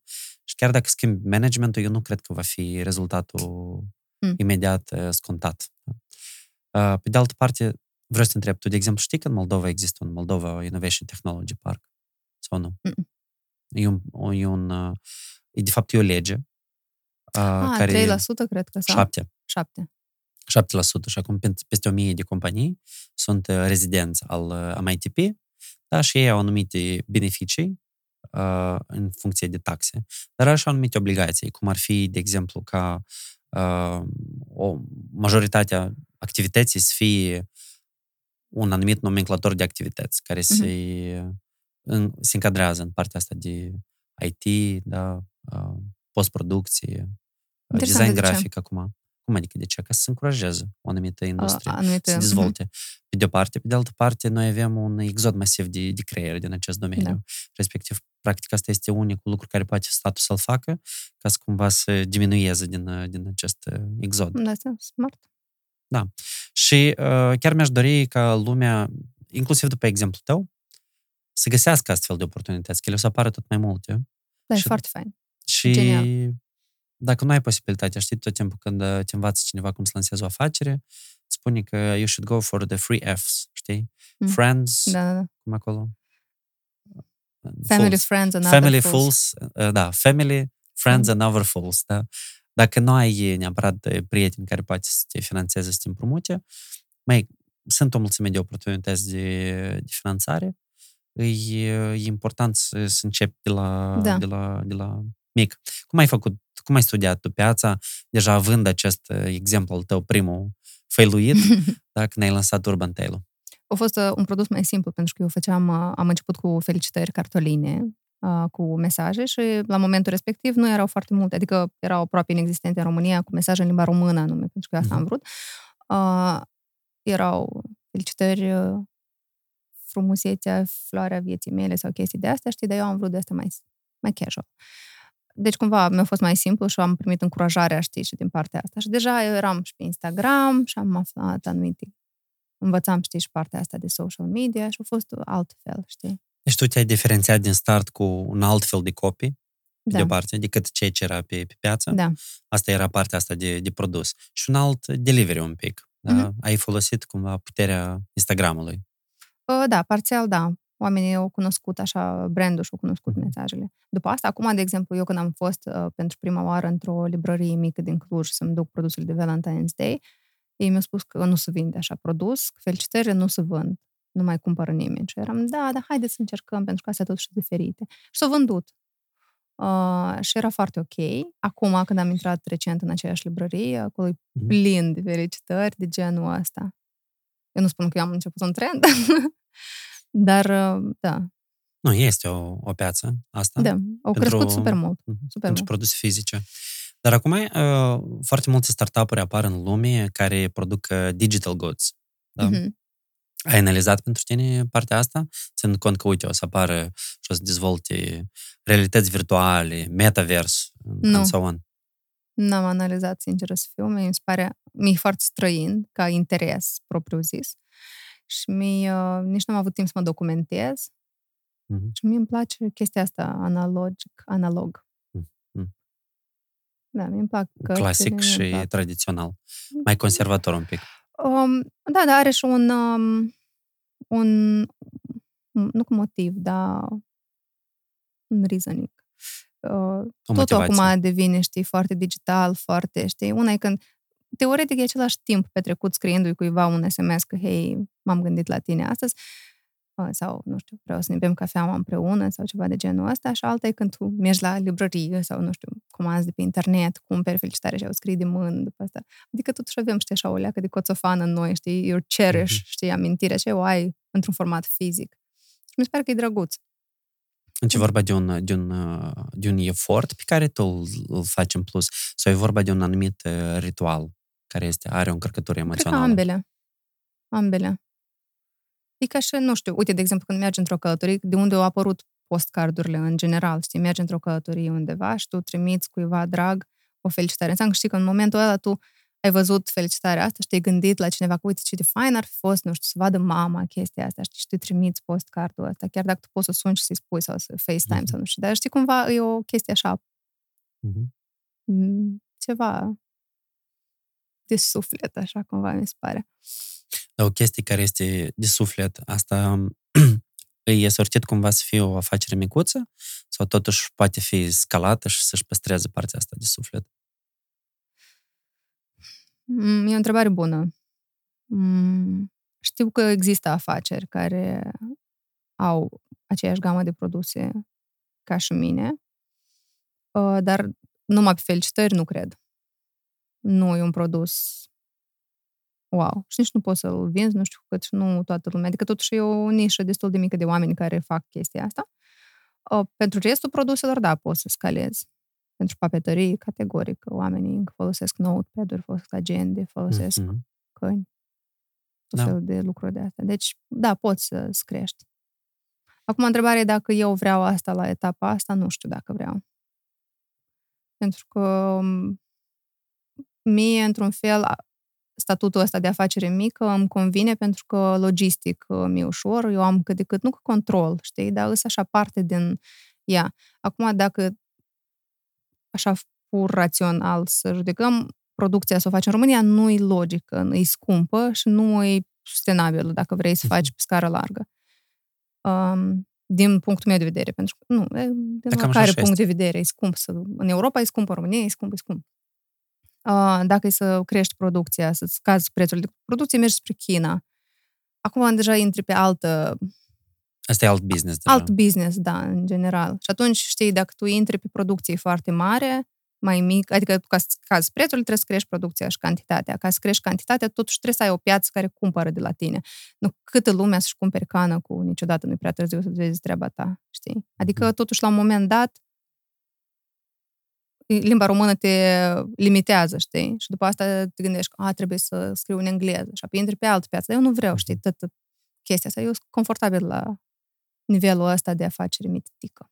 Mhm. Și îmi Da, place. da, care este uh, inspirația și sursa inspirației pentru mesajele astea pe care tu le pui pe stickere și, și pe căni? Da. Viața. Da? Deci faptul că tu ești într-o anumită bulă, într-un anumit mediu, ai o anumită realitate, îți vine o, o frază și alți oameni tot rezonează cu, cu Da. frazele astea. De asta și le cumpără, că le se pare Da, drăguț. da. Deci ei cumpără, de fapt, mesajul, nu neapărat uh, uh, Da. Produsul. produsul. Da, că eu mai era tot așa cineva care a scris la un moment dat, era ceva m- pagina de asta de bârfe și mi-a trimis cineva print screen. Uh, și spunea că eu dacă să am nevoie de o cană, o să-mi cumpăr la Carrefour cu 5 lei. It's true, știi, de acum, după ce am avut un pic de maturitate cumva, nu mă afectează deja, pentru că ăsta nu e Mhm. scopul meu, știi, să vând câini cu 5 lei, nici nu e realist. Um, da, nu e cana în sine, câini sunt, Ikea face câini. Bune, ieftine. Mhm. Și m- m- mesajul ăsta de, de bun simț, tu mi-ai arătat uh, fix uh, înainte să începem să registrăm podcastul Mm. pe Mihai Morar de la Fan și Da. Simplu, care avea So un, cute. uh, un, un tricou cu Da, Un let's mesaj make bunul cu- simț colagen. Let's make bunul simț cu, cu again. E un mesaj su, su, super fain. Dar de unde a apărut, uh, iată, concret pentru mesajul ăsta, inspirația? Nu, nu e ceva așa spectaculos. Atunci era, eu țin minte, au fost doi factori. Asta cu că e clar inspirat din, um, nu știu că e inspirat din Trump, că nu asta cu Let's make, make America great again, știi? Ok. Adică cumva, dar clar că nu, n-am, nu iubesc pe Trump. Nu se gândească nimeni, doamne ferește. Um, deci cumva era mesajul ăsta care putea, n-ai- e un mesaj bun din punctul meu de vedere. Aha. Adică el a fost un mesaj smart pentru campania ce whatever și-a făcut el. Dar um, era asta și după asta a mai fost o chestie că citisem despre uh, o tipă, era un scandal la un moment dat despre influențe și o tipă i-a propus unui hotel să vin la voi, să stau și în schimbul asta să fac niște stories și tipul de la hotel a spus că ia ca țața asta a venit aici și vrea, nu știu, și haleavă și au expus-o cumva așa public și s-au strânit un scandal întreg. Nici, ambii aveau dreptate și ambii nu aveau dreptate. Um, și da, cumva până la, până la urmă ideea era că trebuie să ai în situația asta bunul simț câștigă, știi? Adică de bun simț era ca ei să comunice între ei și dacă Mhm. nu găsesc, nu știu, rezoluții sau ceva, atunci da, fă public, whatever, dacă asta vrei. Dar el a ales, știi, să meargă cu știind la ce să bagă, pentru că tu doar te aștepți la un... Nu postezi pur și simplu ceva Mhm. fără să știi care o să fie outcome Tu doar te aștepți la ceva și el asta a primit, știi? Nu, cum? Um, vrei să facem o analiză aici? Da. Uh, din perspectiva ei, ei au considerat că dacă ea are atâția followeri, Mhm. ei îi spate. Da. Și asta Ea nu este a un avut comportament care nu este ok și nu trebuie de încurajat. Asta Da. este... Și el, cumva, eu nu știu fix da, motivul lui, dar nu i s-a părut ok, pentru că el are o afacere și afacere ce are oameni care trebuie să plătiți. Și dacă el are o strategie de marketing cu influencer, de exemplu, înseamnă că el trebuie să, cumva să, să Să invite. abordeze. Dar tu nu te duci la cineva acasă și să spui că eu să fiu la tine Da. da. să fac reclamă. Thank you, but not. Adică, Da, uh, deși eu cred că și influencerii pot să propun atunci când ei știu Mhm. că aduc o plus valoare, știi? Da, îi poți să lanseze invitația. Da, Cumva. da, nu vii și spui, hai, eu ți să fac, nu te duci cu Mhm. brieful tu la brand, știi? Mhm. Da, îi, de asta spun, de bun simț cumva să, să fie o Mhm. comunicare. Mie nu-mi place niciodată când cineva spală rufele în public, știi? Adică, da, tu încerci o conversație în privat, dacă acolo n-ai cu cine discuta și vrei să o dai drept exemplu public, da. Mhm. Dar când tu nici măcar ca asta am înțeles din ce ești s-a postat acolo, că el nici nu a încercat. Mm. Don't get me wrong, eu, nici eu nu iubesc pișcotarii, cum le spune în România, oamenii care vor, deși că au, au urmăritori, nini cuvine, știi? Cum se numesc ei? Pișcotari. Pișcotari? e Niște bine, care pentru gen- că la noi sunt gen- halefșiși. Da, da, da, da, da. Asta. Sau uh, uh, Artur Suhih, care este un din organizatorii de evenimente mari din Moldova, mi-a spus odată că eu cred că ideea națională a Moldovei asta e șara. Mm. Că să primești Șaroviș. ceva... Șaroviș, da, șaroviș. Dar și noi uh, folosim termenul ăsta la concursurile astea care se făceau pe Facebook, când trebuie Mhm. să comentezi ceva Da, da, și da. să câștigi ceva, da? De ăștia sunt tare, tare mulți și Da. asta nu aduce, nu aduce niciun beneficiu Da, nu, nu, brandului, nu, de fapt. nu, nu. Da, uite, eu, de exemplu, pe Urban Tail primesc mesaje, pentru că nu, normal că nu știe toată lumea. Puțin știu, cred că, de fapt, că eu sunt în spatele. De asta eu, mie nu-mi place când cineva spune, cum ai spus tu, că e merch, pentru că Urban Tail a apărut înainte să apară, să apar eu într-un fel, așa, deși clar că eu, prin prezența mea online, uh, fac într-un fel sau altul vânzări pentru Ești un Urban brand Tail, ambassador da. pentru Urban Exact. Um, dar oricum, e o chestie aparte, știi? Și totuși multă lume îmi scrie, adică primesc destul de frecvent mesaje în care să-mi trimiteți produse să vă promovez, știi? Și am like, girl, înotăm în aceeași piscină, пожалуйста.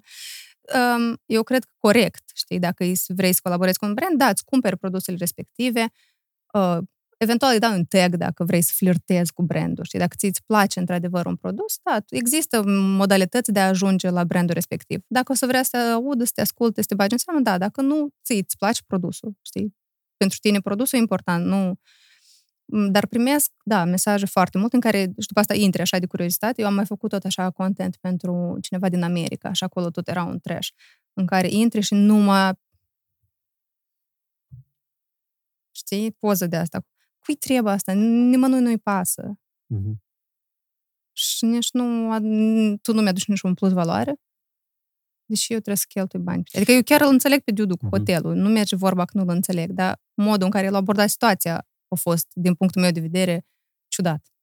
Nu, Da, pentru că e o persoană diferită și tu ai fi făcut uh, Da. cu siguranță De altfel. atâta eu să afacere mică și el probabil are... Dar Hotel. uh, mi-a părut foarte important ceea ce ai spus tu, că în primul rând aș cumpăra produsul. Mie mi se pare chestia asta super important. Pentru o afacere mică nu este nimic mai, mai important decât să ai un, un mic... Asta e, e cel mai bun suport pe care tu să-l, uh, să-l faci, să cumperi produsul.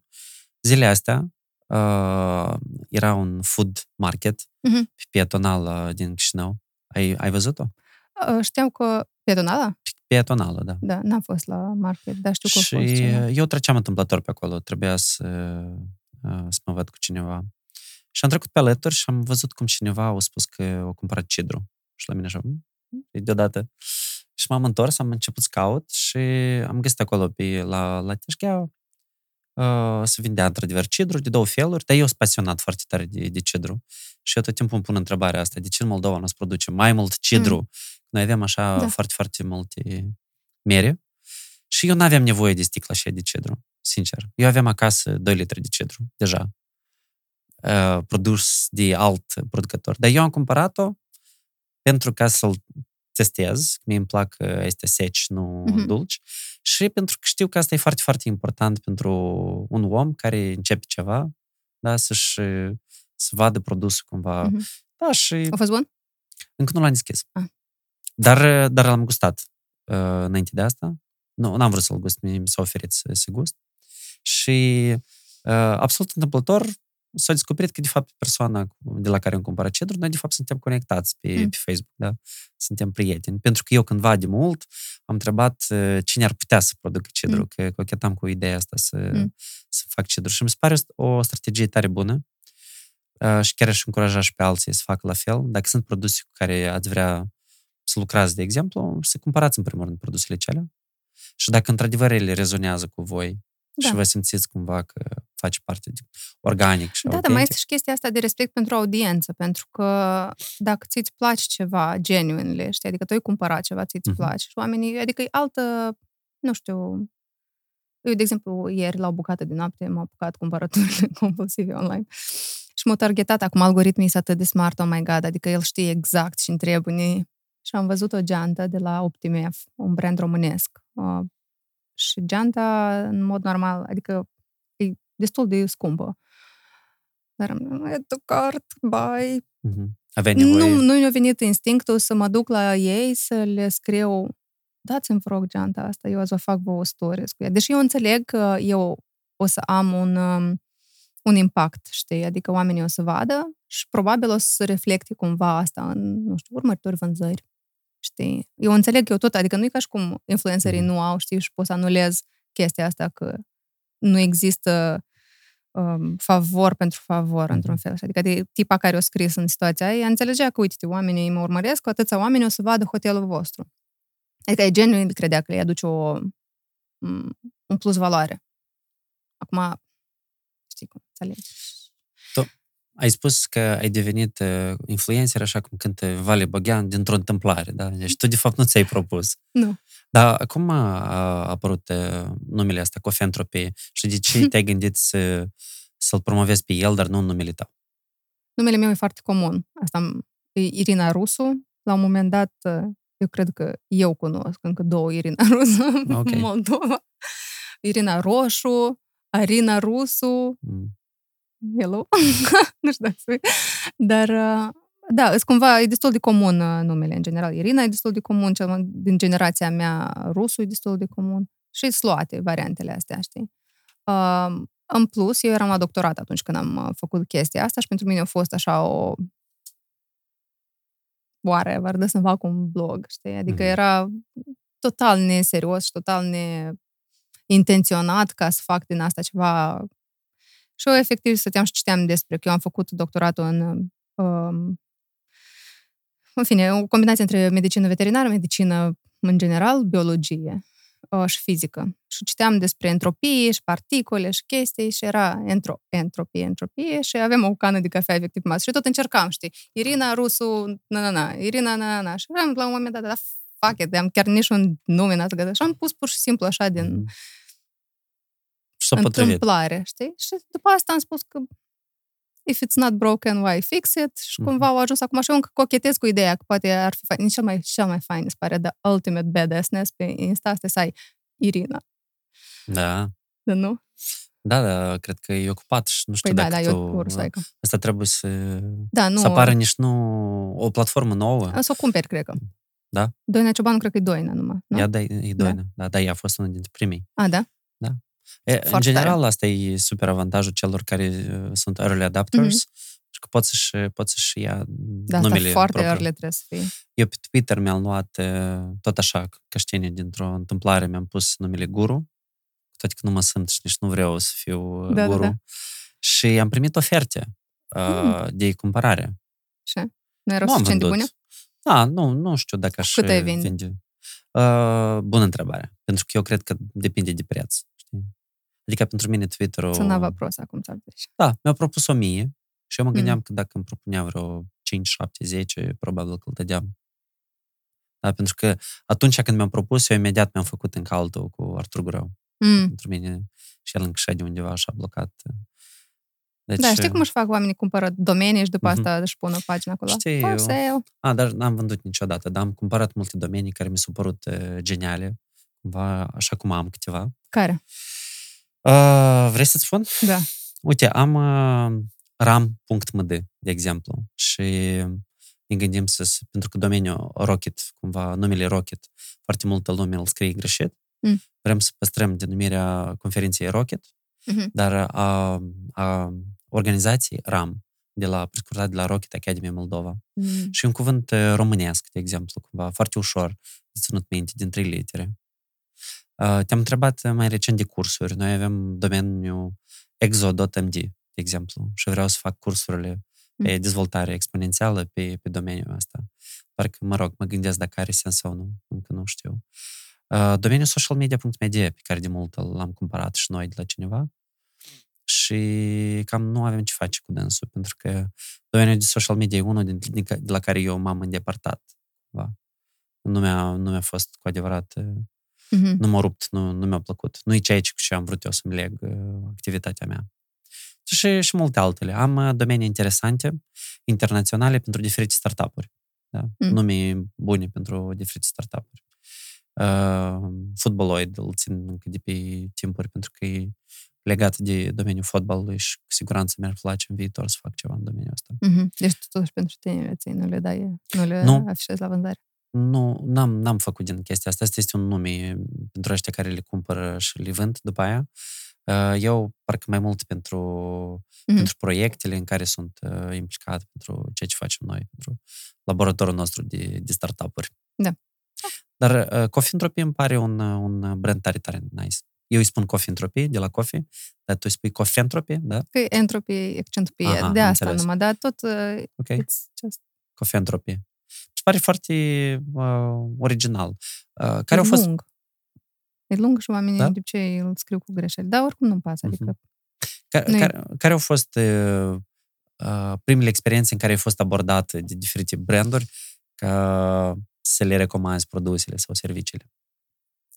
să mă gândesc care a fost primul. Uh, Pe blog a fost, nu pe social media, a fost uh, un magazin online care vindea produse de cosmetice. Și mi-a trimis, mi-a propus să-mi aleg eu. Și eram, uh, poți să ne aleg orice. Ce nu de 50 de lei, dar de 170. Da. Uh, și a fost un produs pe care... Și asta mi se pare o strategie foarte faină, pentru că eu când văd brandurile că hai noi ție să-ți trimitem un cadou și tu Mhm. nouă să ne postezi nu știu cât și să spui asta și asta și asta, mi deja...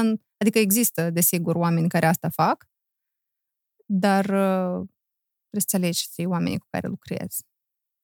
Um, da, mi-am ales, mi-a plăcut și am făcut un articol pe blog despre asta. Și acum primesc uh, propuneri cu hai să ne scrii uh, articole și poți face per articol până la 50 de lei. Și am like, serios.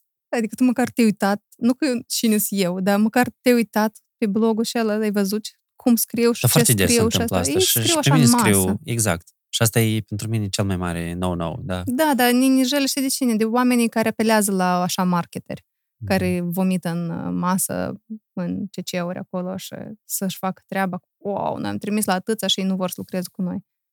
There's a reason, deși nu vor să lucrez cu da. noi. Și e Mhm. păcat. Și am primit și de la branduri faine care au agenție nu știu cât de profesionist. Și mă gândesc, cum ați ajuns la aici? Mhm. Hai să vă recomand pe altcineva.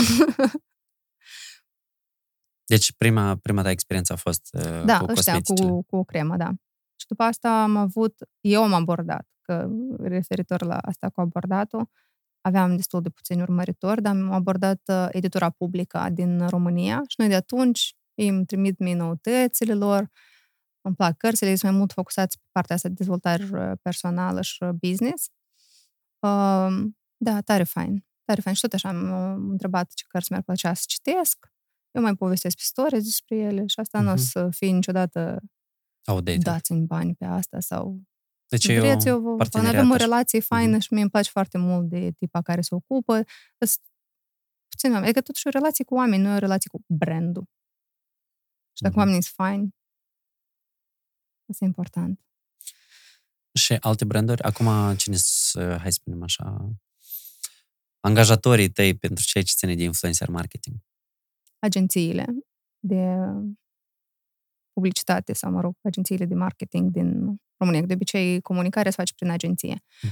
Rar se întâmplă ca cineva din in-house a brandului să se ocupe de chestia asta, pentru că probabil e mai scump sau e mai complicat. E destul de complicat, în general, lucru cu influencerii, eu cred, pentru că trebuie să fii tot timpul în domeniul ăsta, să- să ai insight-uri, să știi toată lumea, nu poți tu, un om, să stai să îi Mhm. știi pe toți, să-i urmărești.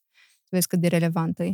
E multă muncă pentru cei care lucrează în domeniul ăsta, ca echipă de marketing mă refer. Deci, Da. never underestimate that. Um, dar, da, sunt agenții și clienții pentru care mă propun și pe care eu îi accept. Să dau exemple? Da. Um, Nespresso. Mhm. Avem o colaborare long term foarte faină și e un produs pe care îl folosesc. Am convertit-o pe mama și aduc cafea din uh, România. Um, Alpro, uh, Eco Shoes.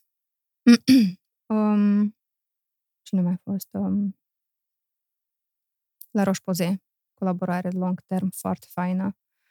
Um,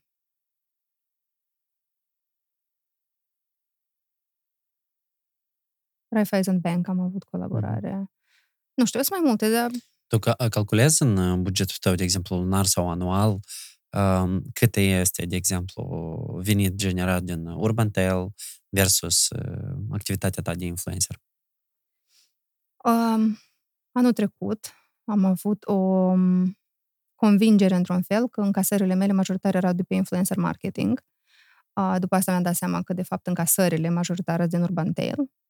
Mm. Însă, încasări nu e egal profit. Mm. Și, totuși, influencer marketing e sursa mea principală de venit. Mm. Comparativ, Urban Tail e cam jumătate, aș spune. Deci, pentru multă lume, asta este sau poate deveni o sursă alternativă de venit pe lângă ceea ce fac uh, ei. Nu, asta poate fi devenit singura sursă de venit uh, foarte confortabil. Mm-hmm. Cum apreciezi, tu, cum apreciezi tu piața de influencer marketing din Moldova? Chiar... Nu sunt foarte familiară, sinceră să, fiu, mm-hmm. să spun. Uh, am văzut foarte puțin ca să-mi fac o concluzie. Dar din ce ai văzut tu, ce impresii ai făcut? Uh, la noi se promovează destul de mult după nu că după sistemul rusesc, dar cam cum lucrează rușii, mi se pare că așa e și la noi. Mi se pare că se promovează... E specific ceva mai mult pentru piața rusească decât piața românească? Promovările între conturi, știi? Adică persoana, cineva, nu știu, eu am un cont, povestesc despre, nu știu, contabilitate și vreau să mi-l promovez prin intermediul cuiva și plătesc pe cineva, adică chestia mm-hmm. asta. În România nu prea am văzut uh, promovări de genul ăsta. Sunt, dar nu e așa de comun cum la noi, sau cursuri, sau tot felul de um, mm, sunt mai puțin branduri care, din ce am observat eu, dar s-ar putea să greșesc, deci nu lua asta drept. Uh, um, da, nu știu care sunt bugetele aici, mi se pare că... Sunt mai micuțe, dar mm. oricum... Și piața e mai mică. Mult. Well, uite, pentru că noi am discutat uh, cu tine separat pe, pe subiectul ăsta mai mm-hmm. în profunzime. Noi, de exemplu, pe platforma influence.media avem 150 de, de creatori dar asta este nici măcar jumătate din toți creatorii din, din Moldova. Deci undeva la momentul actual sunt vreo 300 de oameni care câștigă din influencer marketing uh, ca activitate de bază sau uh-huh. pe lângă ce mai iau ei. Eu cred că există loc încă de vreo 500, 600, 700 de creatori pe piața noastră. Doar pentru piața noastră. Dar uh, next level uh, îl consider când creatorii din Moldova o să se învețe cumva să lucreze și cu piața din România și cu piața internațională. Da, la asta mă refer când spun piața, nu plaja uh-huh. de influencer, ci uh-huh. efectiv puterea de cumpărare a țării. Că aici da. mi se pare că totuși, da, ne focusăm pe Chișinău. Nu, se cumpără și, și în regiuni. Da, dar e, eu cred că principalul vine de aici, nu? Da, da. La noi e-commerce-ul, hai să spunem așa, micuț, practic nici nu prea există. Există e-commerce la nivel mare, de niște playeri care aduceau foarte multe, de exemplu, calculatoare, să zicem, din China. De ce crezi că nu merge e-commerce-ul la noi? Tocmai din același motiv. Piața este extrem de micuță.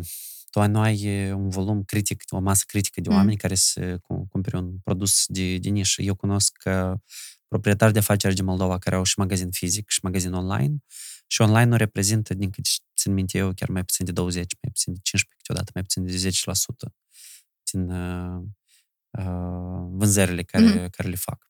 Și moldovenii care cumpără online, îi cumpără de obicei online de pe platforme internaționale, dar nu există cultura asta și niciun movement de a cumpăra uh, local, de exemplu. Da, dar tot așa e cauză-efect într-un uh-huh. fel, știi? Oamenii nu cumpără pentru că, pe de parte, n-au încredere, pentru că... Uite, să dau un exemplu. Eu am cumpărat, dus așa, de la o mică afacere din Moldova, am văzut contul de Insta, nu mai țin minte cum îi cheamă chiar, dar nu cred că mai există oricum, pentru că aveau niște articole din piele și mă gândeam, uite, susțin și afacerea locală și sunt foarte fain, oamenii sigur vor să asta. Și mi-au livrat ceea ce nu era absolut deloc produsul de poze. Și după asta am văzut că pozele, de fapt, ei le-au luat de la cineva din România și pur și simplu făceau una, două. Și așa de prost m-am simțit, adică cum să fac naivă, da, retur, în cumva. primul rând, la Mhm. chestia asta, cum banii, în fine, așa, știi? Adică chestia asta e neplăcut, nu putem să dăm vina pe consumatori atunci când e, asta e interacțiunea pe care o ai cu... Și eu cred că și în România a fost la fel, adică eu mă uitam, chiar și eu când am început cu shop-ul, și aici a fost trei ani în urmă, nu știu, poate e ceva diferit, poate oamenii nu au avut încredere la început, nu știu, dar plățile erau majoritar ramburs. Și după asta eu am spus că, bă, adică cash la curier. Și după asta mie mi-a devenit așa peste mână, pentru că nu erau foarte responsabili oamenii cu asta, am adăugat plata cu cardul și o perioadă am scos rambursul. Acum, de exemplu, plata cu cardul e categoric majoritară. Mhm. Dar tot așa, asta ia timp, știi? Și încrederea asta se construiește. Nu poți așa, Îți faci un... mă money. Plus, trebuie să ai și un partener uh, foarte uh, de încredere când vine vorba de, Plăți. de plăți. Da? Da. Tu, tu lucrezi cu GoMag, da? Da. Netopia da. e partenerul de și plăți. Netopia ei e intermediar. partenerul de, de plăți. Tu ai, de fapt, infrastructură necesară, care este destul de comodă și ei fac eforturi inclusiv să-și educe antreprenorii lor, să le ușureze munca. Da. În, în Moldova, uite, eu nu știu dacă sunt astfel de inițiative care să-și educe lumea să folosească nu știu, uite, și eu sunt un om destul de informat. nu cel mai bine informat. Adică Eu, de exemplu, știu la cine trebuie să merg, de exemplu, la o bancă, da? Da. și să facem integrări. Dar eu nu cred că din partea lor este efort ca să spună că oameni, lansați-vă magazine online. Știu de price.md cu 3dnou.md care spun că folosiți infrastructura noastră, Mm. faceți-vă... Marketplace, gen. Dar uh, nu cred că există un analog și în continuare Shopify probabil e o soluție așa mai universală în Moldova, care e mai, mai populară. Cu toate că mi-ar plăcea foarte mult ca oamenii să scape de rușinea asta și să învețe că e absolut fain să faci un magazin online pe anumite nișe, da? De exemplu, eu aș cumpăra anumite... pro- Eu sunt fan, de exemplu, la cașcavaluri, da? Și au apărut acum magazine specializate de cașcavaluri. Eu aș cumpăra online cașcavalul, pentru că știu precis, de exemplu, Mhm. ce, ce iau. Ți-am dat doar un exemplu așa, Da. care mi-a venit în, în cap, pentru că de dimineață am, am ronțăit niște cașcaval. Și așa pentru multe alte, multe alte domenii Da. și pentru România uh, de asemenea. Iar pentru influencerii din Moldova sunt foarte mulți generaliști, dar când vine vorba că uh, ai nevoie de cineva care să aibă o anumită um, afinitate, de exemplu, cu domeniul de tehnologie sau cu IT, sunt foarte puțini. Dacă cineva ne urmărește, vă rog frumos să vă adresați că noi suntem în căutare de creatori anume în domeniul ăsta. Mhm. E un domeniu care eu cred că ai o perspectivă globală de dezvoltare, nu doar, nu doar în uh, Moldova. A fost, uh, era un dude în România, Cristi Dască, parcă îl cheamă. El povestea despre... Despre... El cred că a lucrat la Google, parcă, sau ceva Mhm. de genul ăsta și pe asta s-a re- mutat înapoi în România și a Mhm. avut ceva startup și tot povestea despre chestia. Acum eu nu știu cât de... Da, așa, Uh, fiind, fiind în Cluj, locuind în ultimii ani acolo, cum în general uh, vezi uh, Chișinău după revenire, mai ales după perioada asta de pandemie? Mm, mi se pare că în continuare e haotic, e dezorganizat. E, uh, fiecare faci și vrea cum vrea, cum poate, cum se descurc. Ce și are sens, adică, cum îți spuneam, eu, eu dau vina tot timpul pe cei care sunt in charge, știi? Dacă jobul primarului sau, nu știu, primarul sector sau whatever, asta e jobul lui, asta nu e ca și cum el a, printre altele, trebuie să se ocupe de oraș. Nu, asta e, pentru asta el e plătit. El trebuie să... Și dacă el nu-și face treaba, la ce să te aștepți ca cetățenii să-și facă treaba pentru el? Știi? Că mai Mhm. spun tot așa, mai, mă uitam că sunt puțin rutiere acum, by the way. Nu știu care a fost uh, background-ul și ce s-a întâmplat, sunt mai puține. Dar pe mine narativul ăsta că ei, oamenii sunt confortabili și lor le trebuie să-i ducă cu fundul în mașină de la într-o parte în alta. Nu. Oamenii sunt mai confortabili în mizeria cea de rutieră, care sunt, Mhm. nu fim acum, să fim serioși cât de confort poate fi în rutieră. Dar în halul în care erau trolebuzele, până la asta, asta e o opțiune ok. Și eu nu cred că oamenii, dacă ar fi o, un sistem de transport ca lumea, ei n-ar merge cu trolebuzul și n-ar fi obedient să ducă în stație. Mhm. Nu, acum se încurajează autobuzele, da? Uh, transportul care e organizat, uh, Da. rutierele alea nu erau tot timpul în condițiile tehnice, cele, cele mai bune, șoferii nu erau tare... Deci eu văd uh, dispariția rutierilor ca o chestie foarte Da, bună. Da. Da. E un semn sănătos, orașul Da. începe să respire. Well, da, pentru că, mă rog, erau și anumite interese. Acolo mergea tare, tare mult uh, cash and, Da. and, and so on. Dar, în continuare, uh, da, nu, de exemplu, când ești undeva, chiar și în România, tu poți să intri în, uh, într-o aplicație pe internet și să vezi uh, când e următorul autobuz, Mhm. de exemplu. Eu când am zburat din Iași ultima dată, chiar dacă trebuie să aștept o oră autobuzul, știam că mai vine peste o oră. Da. Dar nu avea să iau un taxist care să mă Da, ducă cumva mai... era undeva citisem despre chestia asta, adică mai bine oamenii aleg certitudinea de a Mhm. aștepta 30 de minute decât incertitudinea de a aștepta 15, știi? Adică aleg predictibilitatea într-un fel, ceea ce are sens. Tu ai și așa o viață nepăneatnă acum, îți mai trebuie așa de autobuz.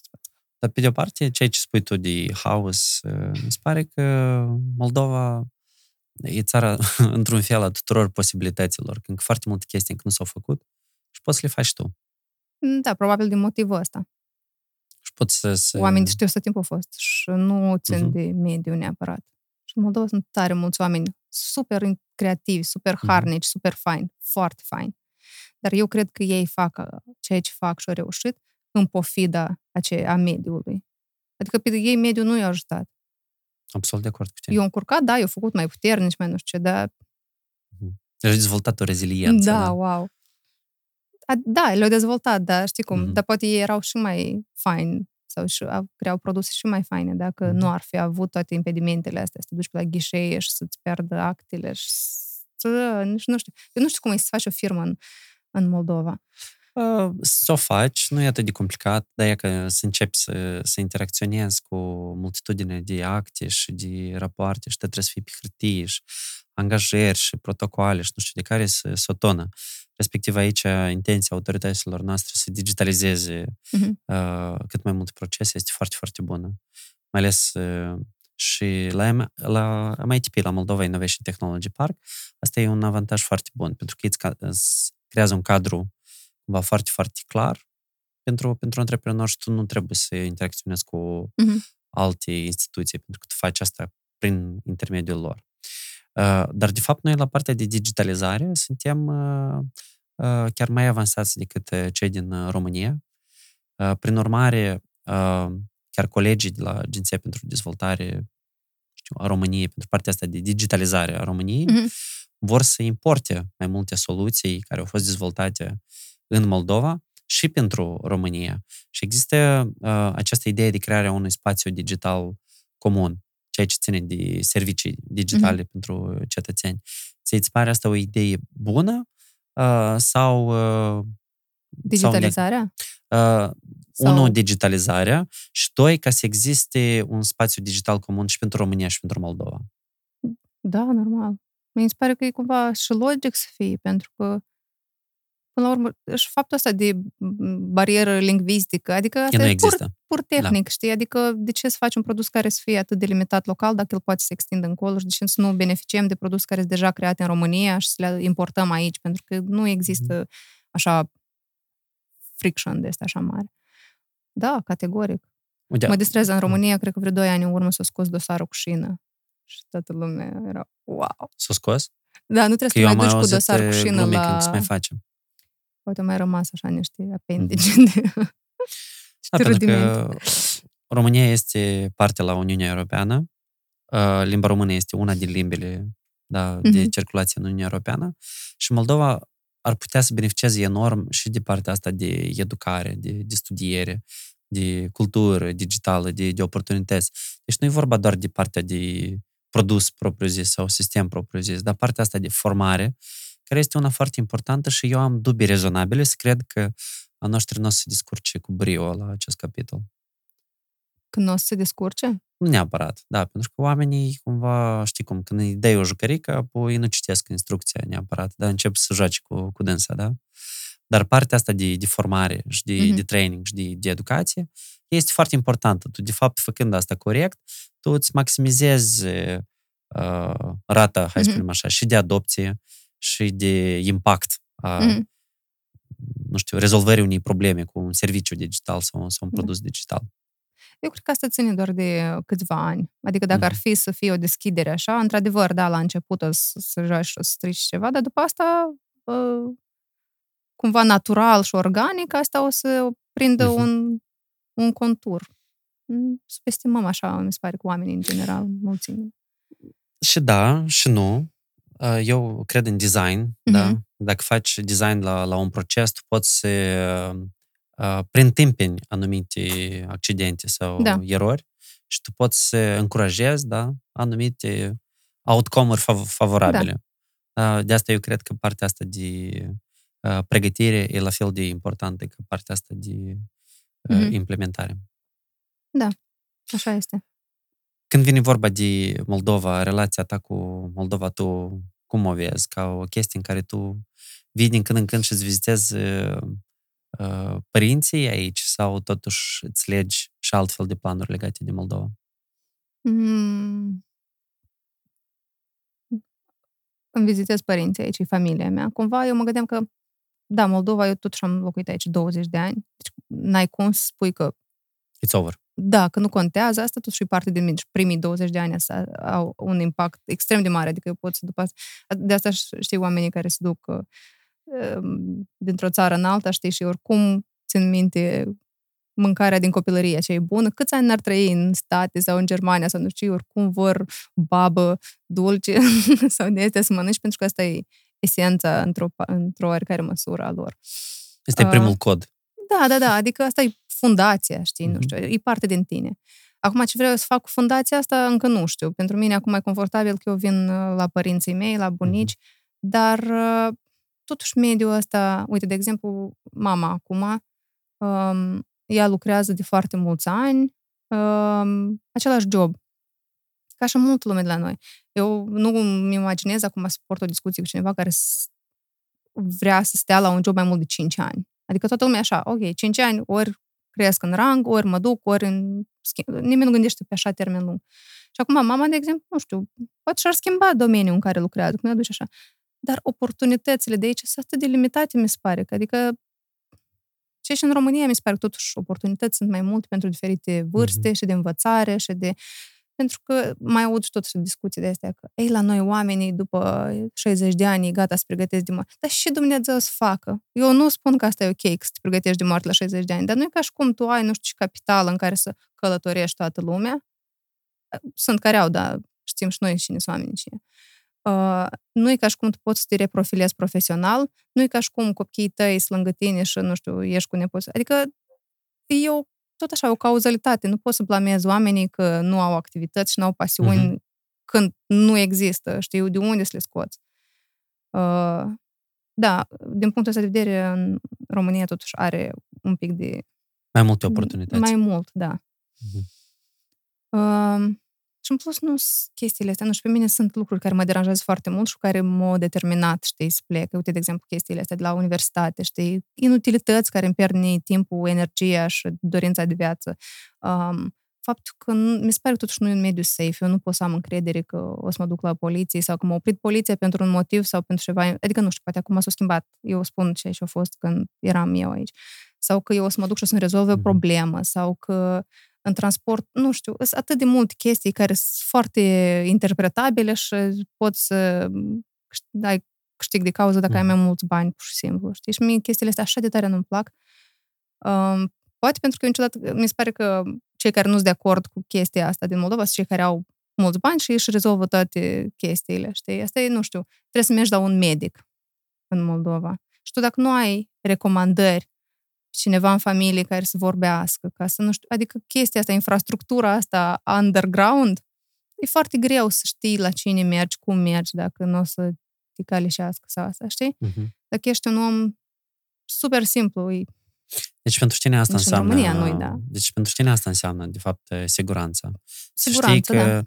Să știi că te duci la un medic și o să fii e, tratată, te duci la un, nu știu, o grădiniță și o să ai un serviciu Nu o să-mi adecvat. bat cineva copilul acolo. Nu, eu am trecut prin asta, eu nu vreau așa ceva să se întâmple cu alții. Indiferent cine să Știi? Și la noi sistemul încă permite Mhm. mizerii de astea. Eu nu spun că în România nu permite, pentru că acolo e foarte mult. De asta eu trăiesc uh, cel în bula mea, referitor la Stigger, într-o, efectiv într-o bulă, pentru că și în România tot așa, eu am o prietenă care are o asociație de uh, protecție a câinilor, a, se ocupă cu animalelor, mă rog, câini în mare parte și adună câini de pe stradă, câini cavai de ei, pune pe picioare și uh, despre adopții. Și spre adopții unde? Nu în România, în Anglia. Adică nici România nu e tare strălucit pe partea asta. Uh, și ea tot așa spune că în Cluj noi suntem toți așa cu câinii noștri adoptați și tot așa de roz și fost și toți au grijă și îi hrănesc organic și bla, bla, bla. Dar ieși 5 km în afara Clujului și fix aceeași mizerie ca și peste tot. Sunt tot aceiași oameni care își bat caii, tot aceiași oameni care țin câinile în lanț până susucă. Mm. Mai sus. Okay. Sistemul. Degeaba dai vina pe oameni. Ok, deci sistemul tot suntem noi. Sistemul... Nu, noi suntem uh, vârful sistemului, știi? Sistemul Mm. ăsta e tot ce trebuie să fie ca să nu permit toate chestiile astea. Pentru că tot timpul oamenii o să găsească portițe, știi? Și după asta, după ce ai trecut din, prin generații de educație de asta cu forța, într-un fel, cu uh, uh, amenzi și chestii de astea, după asta, următoarele generații o să fie Mhm. ca nordicii, în care ei nu au borduri, în care ei nu au garduri, în care ei nu aruncă câinii pe stradă, pentru că lor asta nu le vine ca opțiune în cap, știi? Dar tu când ai background ăsta, tu nu poți să te aștepți că gata de mâine. Nu, trebuie cu forță. Deci, de fapt, uh, ideea este că oamenii trebuie să cumva... Pe de o parte, ăștia care călătoresc și văd cum e peste în altă parte, vin înapoi și spun că mai dar spați și altfel Da. și se influențează cumva, cum n-ai, da?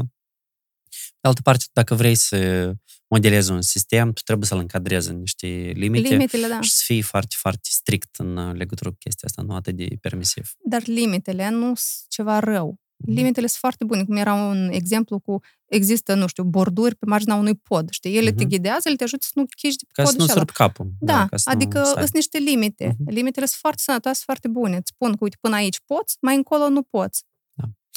Uh, Desfășori. Moldova a devenit uh, țară candidat pentru aderare în Uniunea Europeană. Tu chiar ai zâmbit mă așa. Da, Crezi că asta e de bine, da?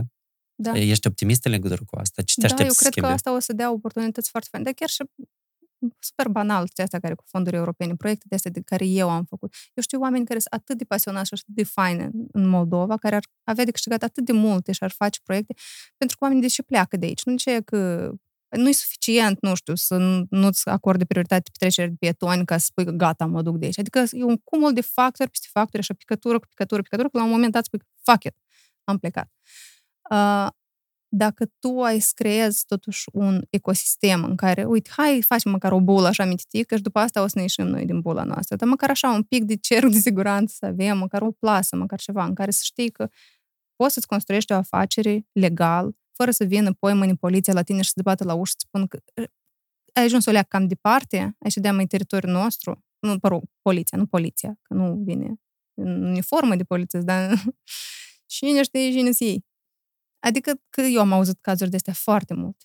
Eu am prieteni tot așa care au venit și gata, ne încurși. Ți-ai luat și ai plecat. Da, în Moldova, dacă încurci cuiva, poate să ți se pună piedici. E că asta, asta, nu, asta e opusul la toată siguranța, știi? Asta e ceea ce eu în Moldova n-aș fi putut să fac ceea ce fac în România. Și nu pentru Mhm. că, dar pur tehnic n-aș fi putut să-mi fac eu felicitările mele nici ceasne și să mă duc eu cu... Adică asta nu ar fi crescut. Pentru că acolo eu îmi văd de treaba mea. Speaking of, încet, încet, vreau să fac afacere mică, vreau să fac un produs, vreau să... Eu am infrastructura care îmi permit. Eu știu că Mhm. eu nu pot să vând la negru, eu nu pot să fac asta, știi? Și nici nu mă atrage chestia asta. Dacă eu știu că Există niște păi, reguli ok, da. simple, clare, pe care Astea dacă sunt le o să taxele pe urmezi, care eu trebuie să le plătesc. Eu iau în calcul atunci când Mhm. fac produsul, iau în calcul care e prețul, să ne acopere taxele astea și tot așa mai departe. Mă, asta e valoarea de la care treci la plătitor de TVA, whatever, știi? Asta este taxa din salariu pe care tu o plătești. Asta totul e Mhm. negru pe alb, e foarte clar. Eu înțeleg și la noi există chestiile astea, dar la noi sunt după asta interpretabile că Mhm. știi, Eu uh, am un uh, challenge totuși pentru tine.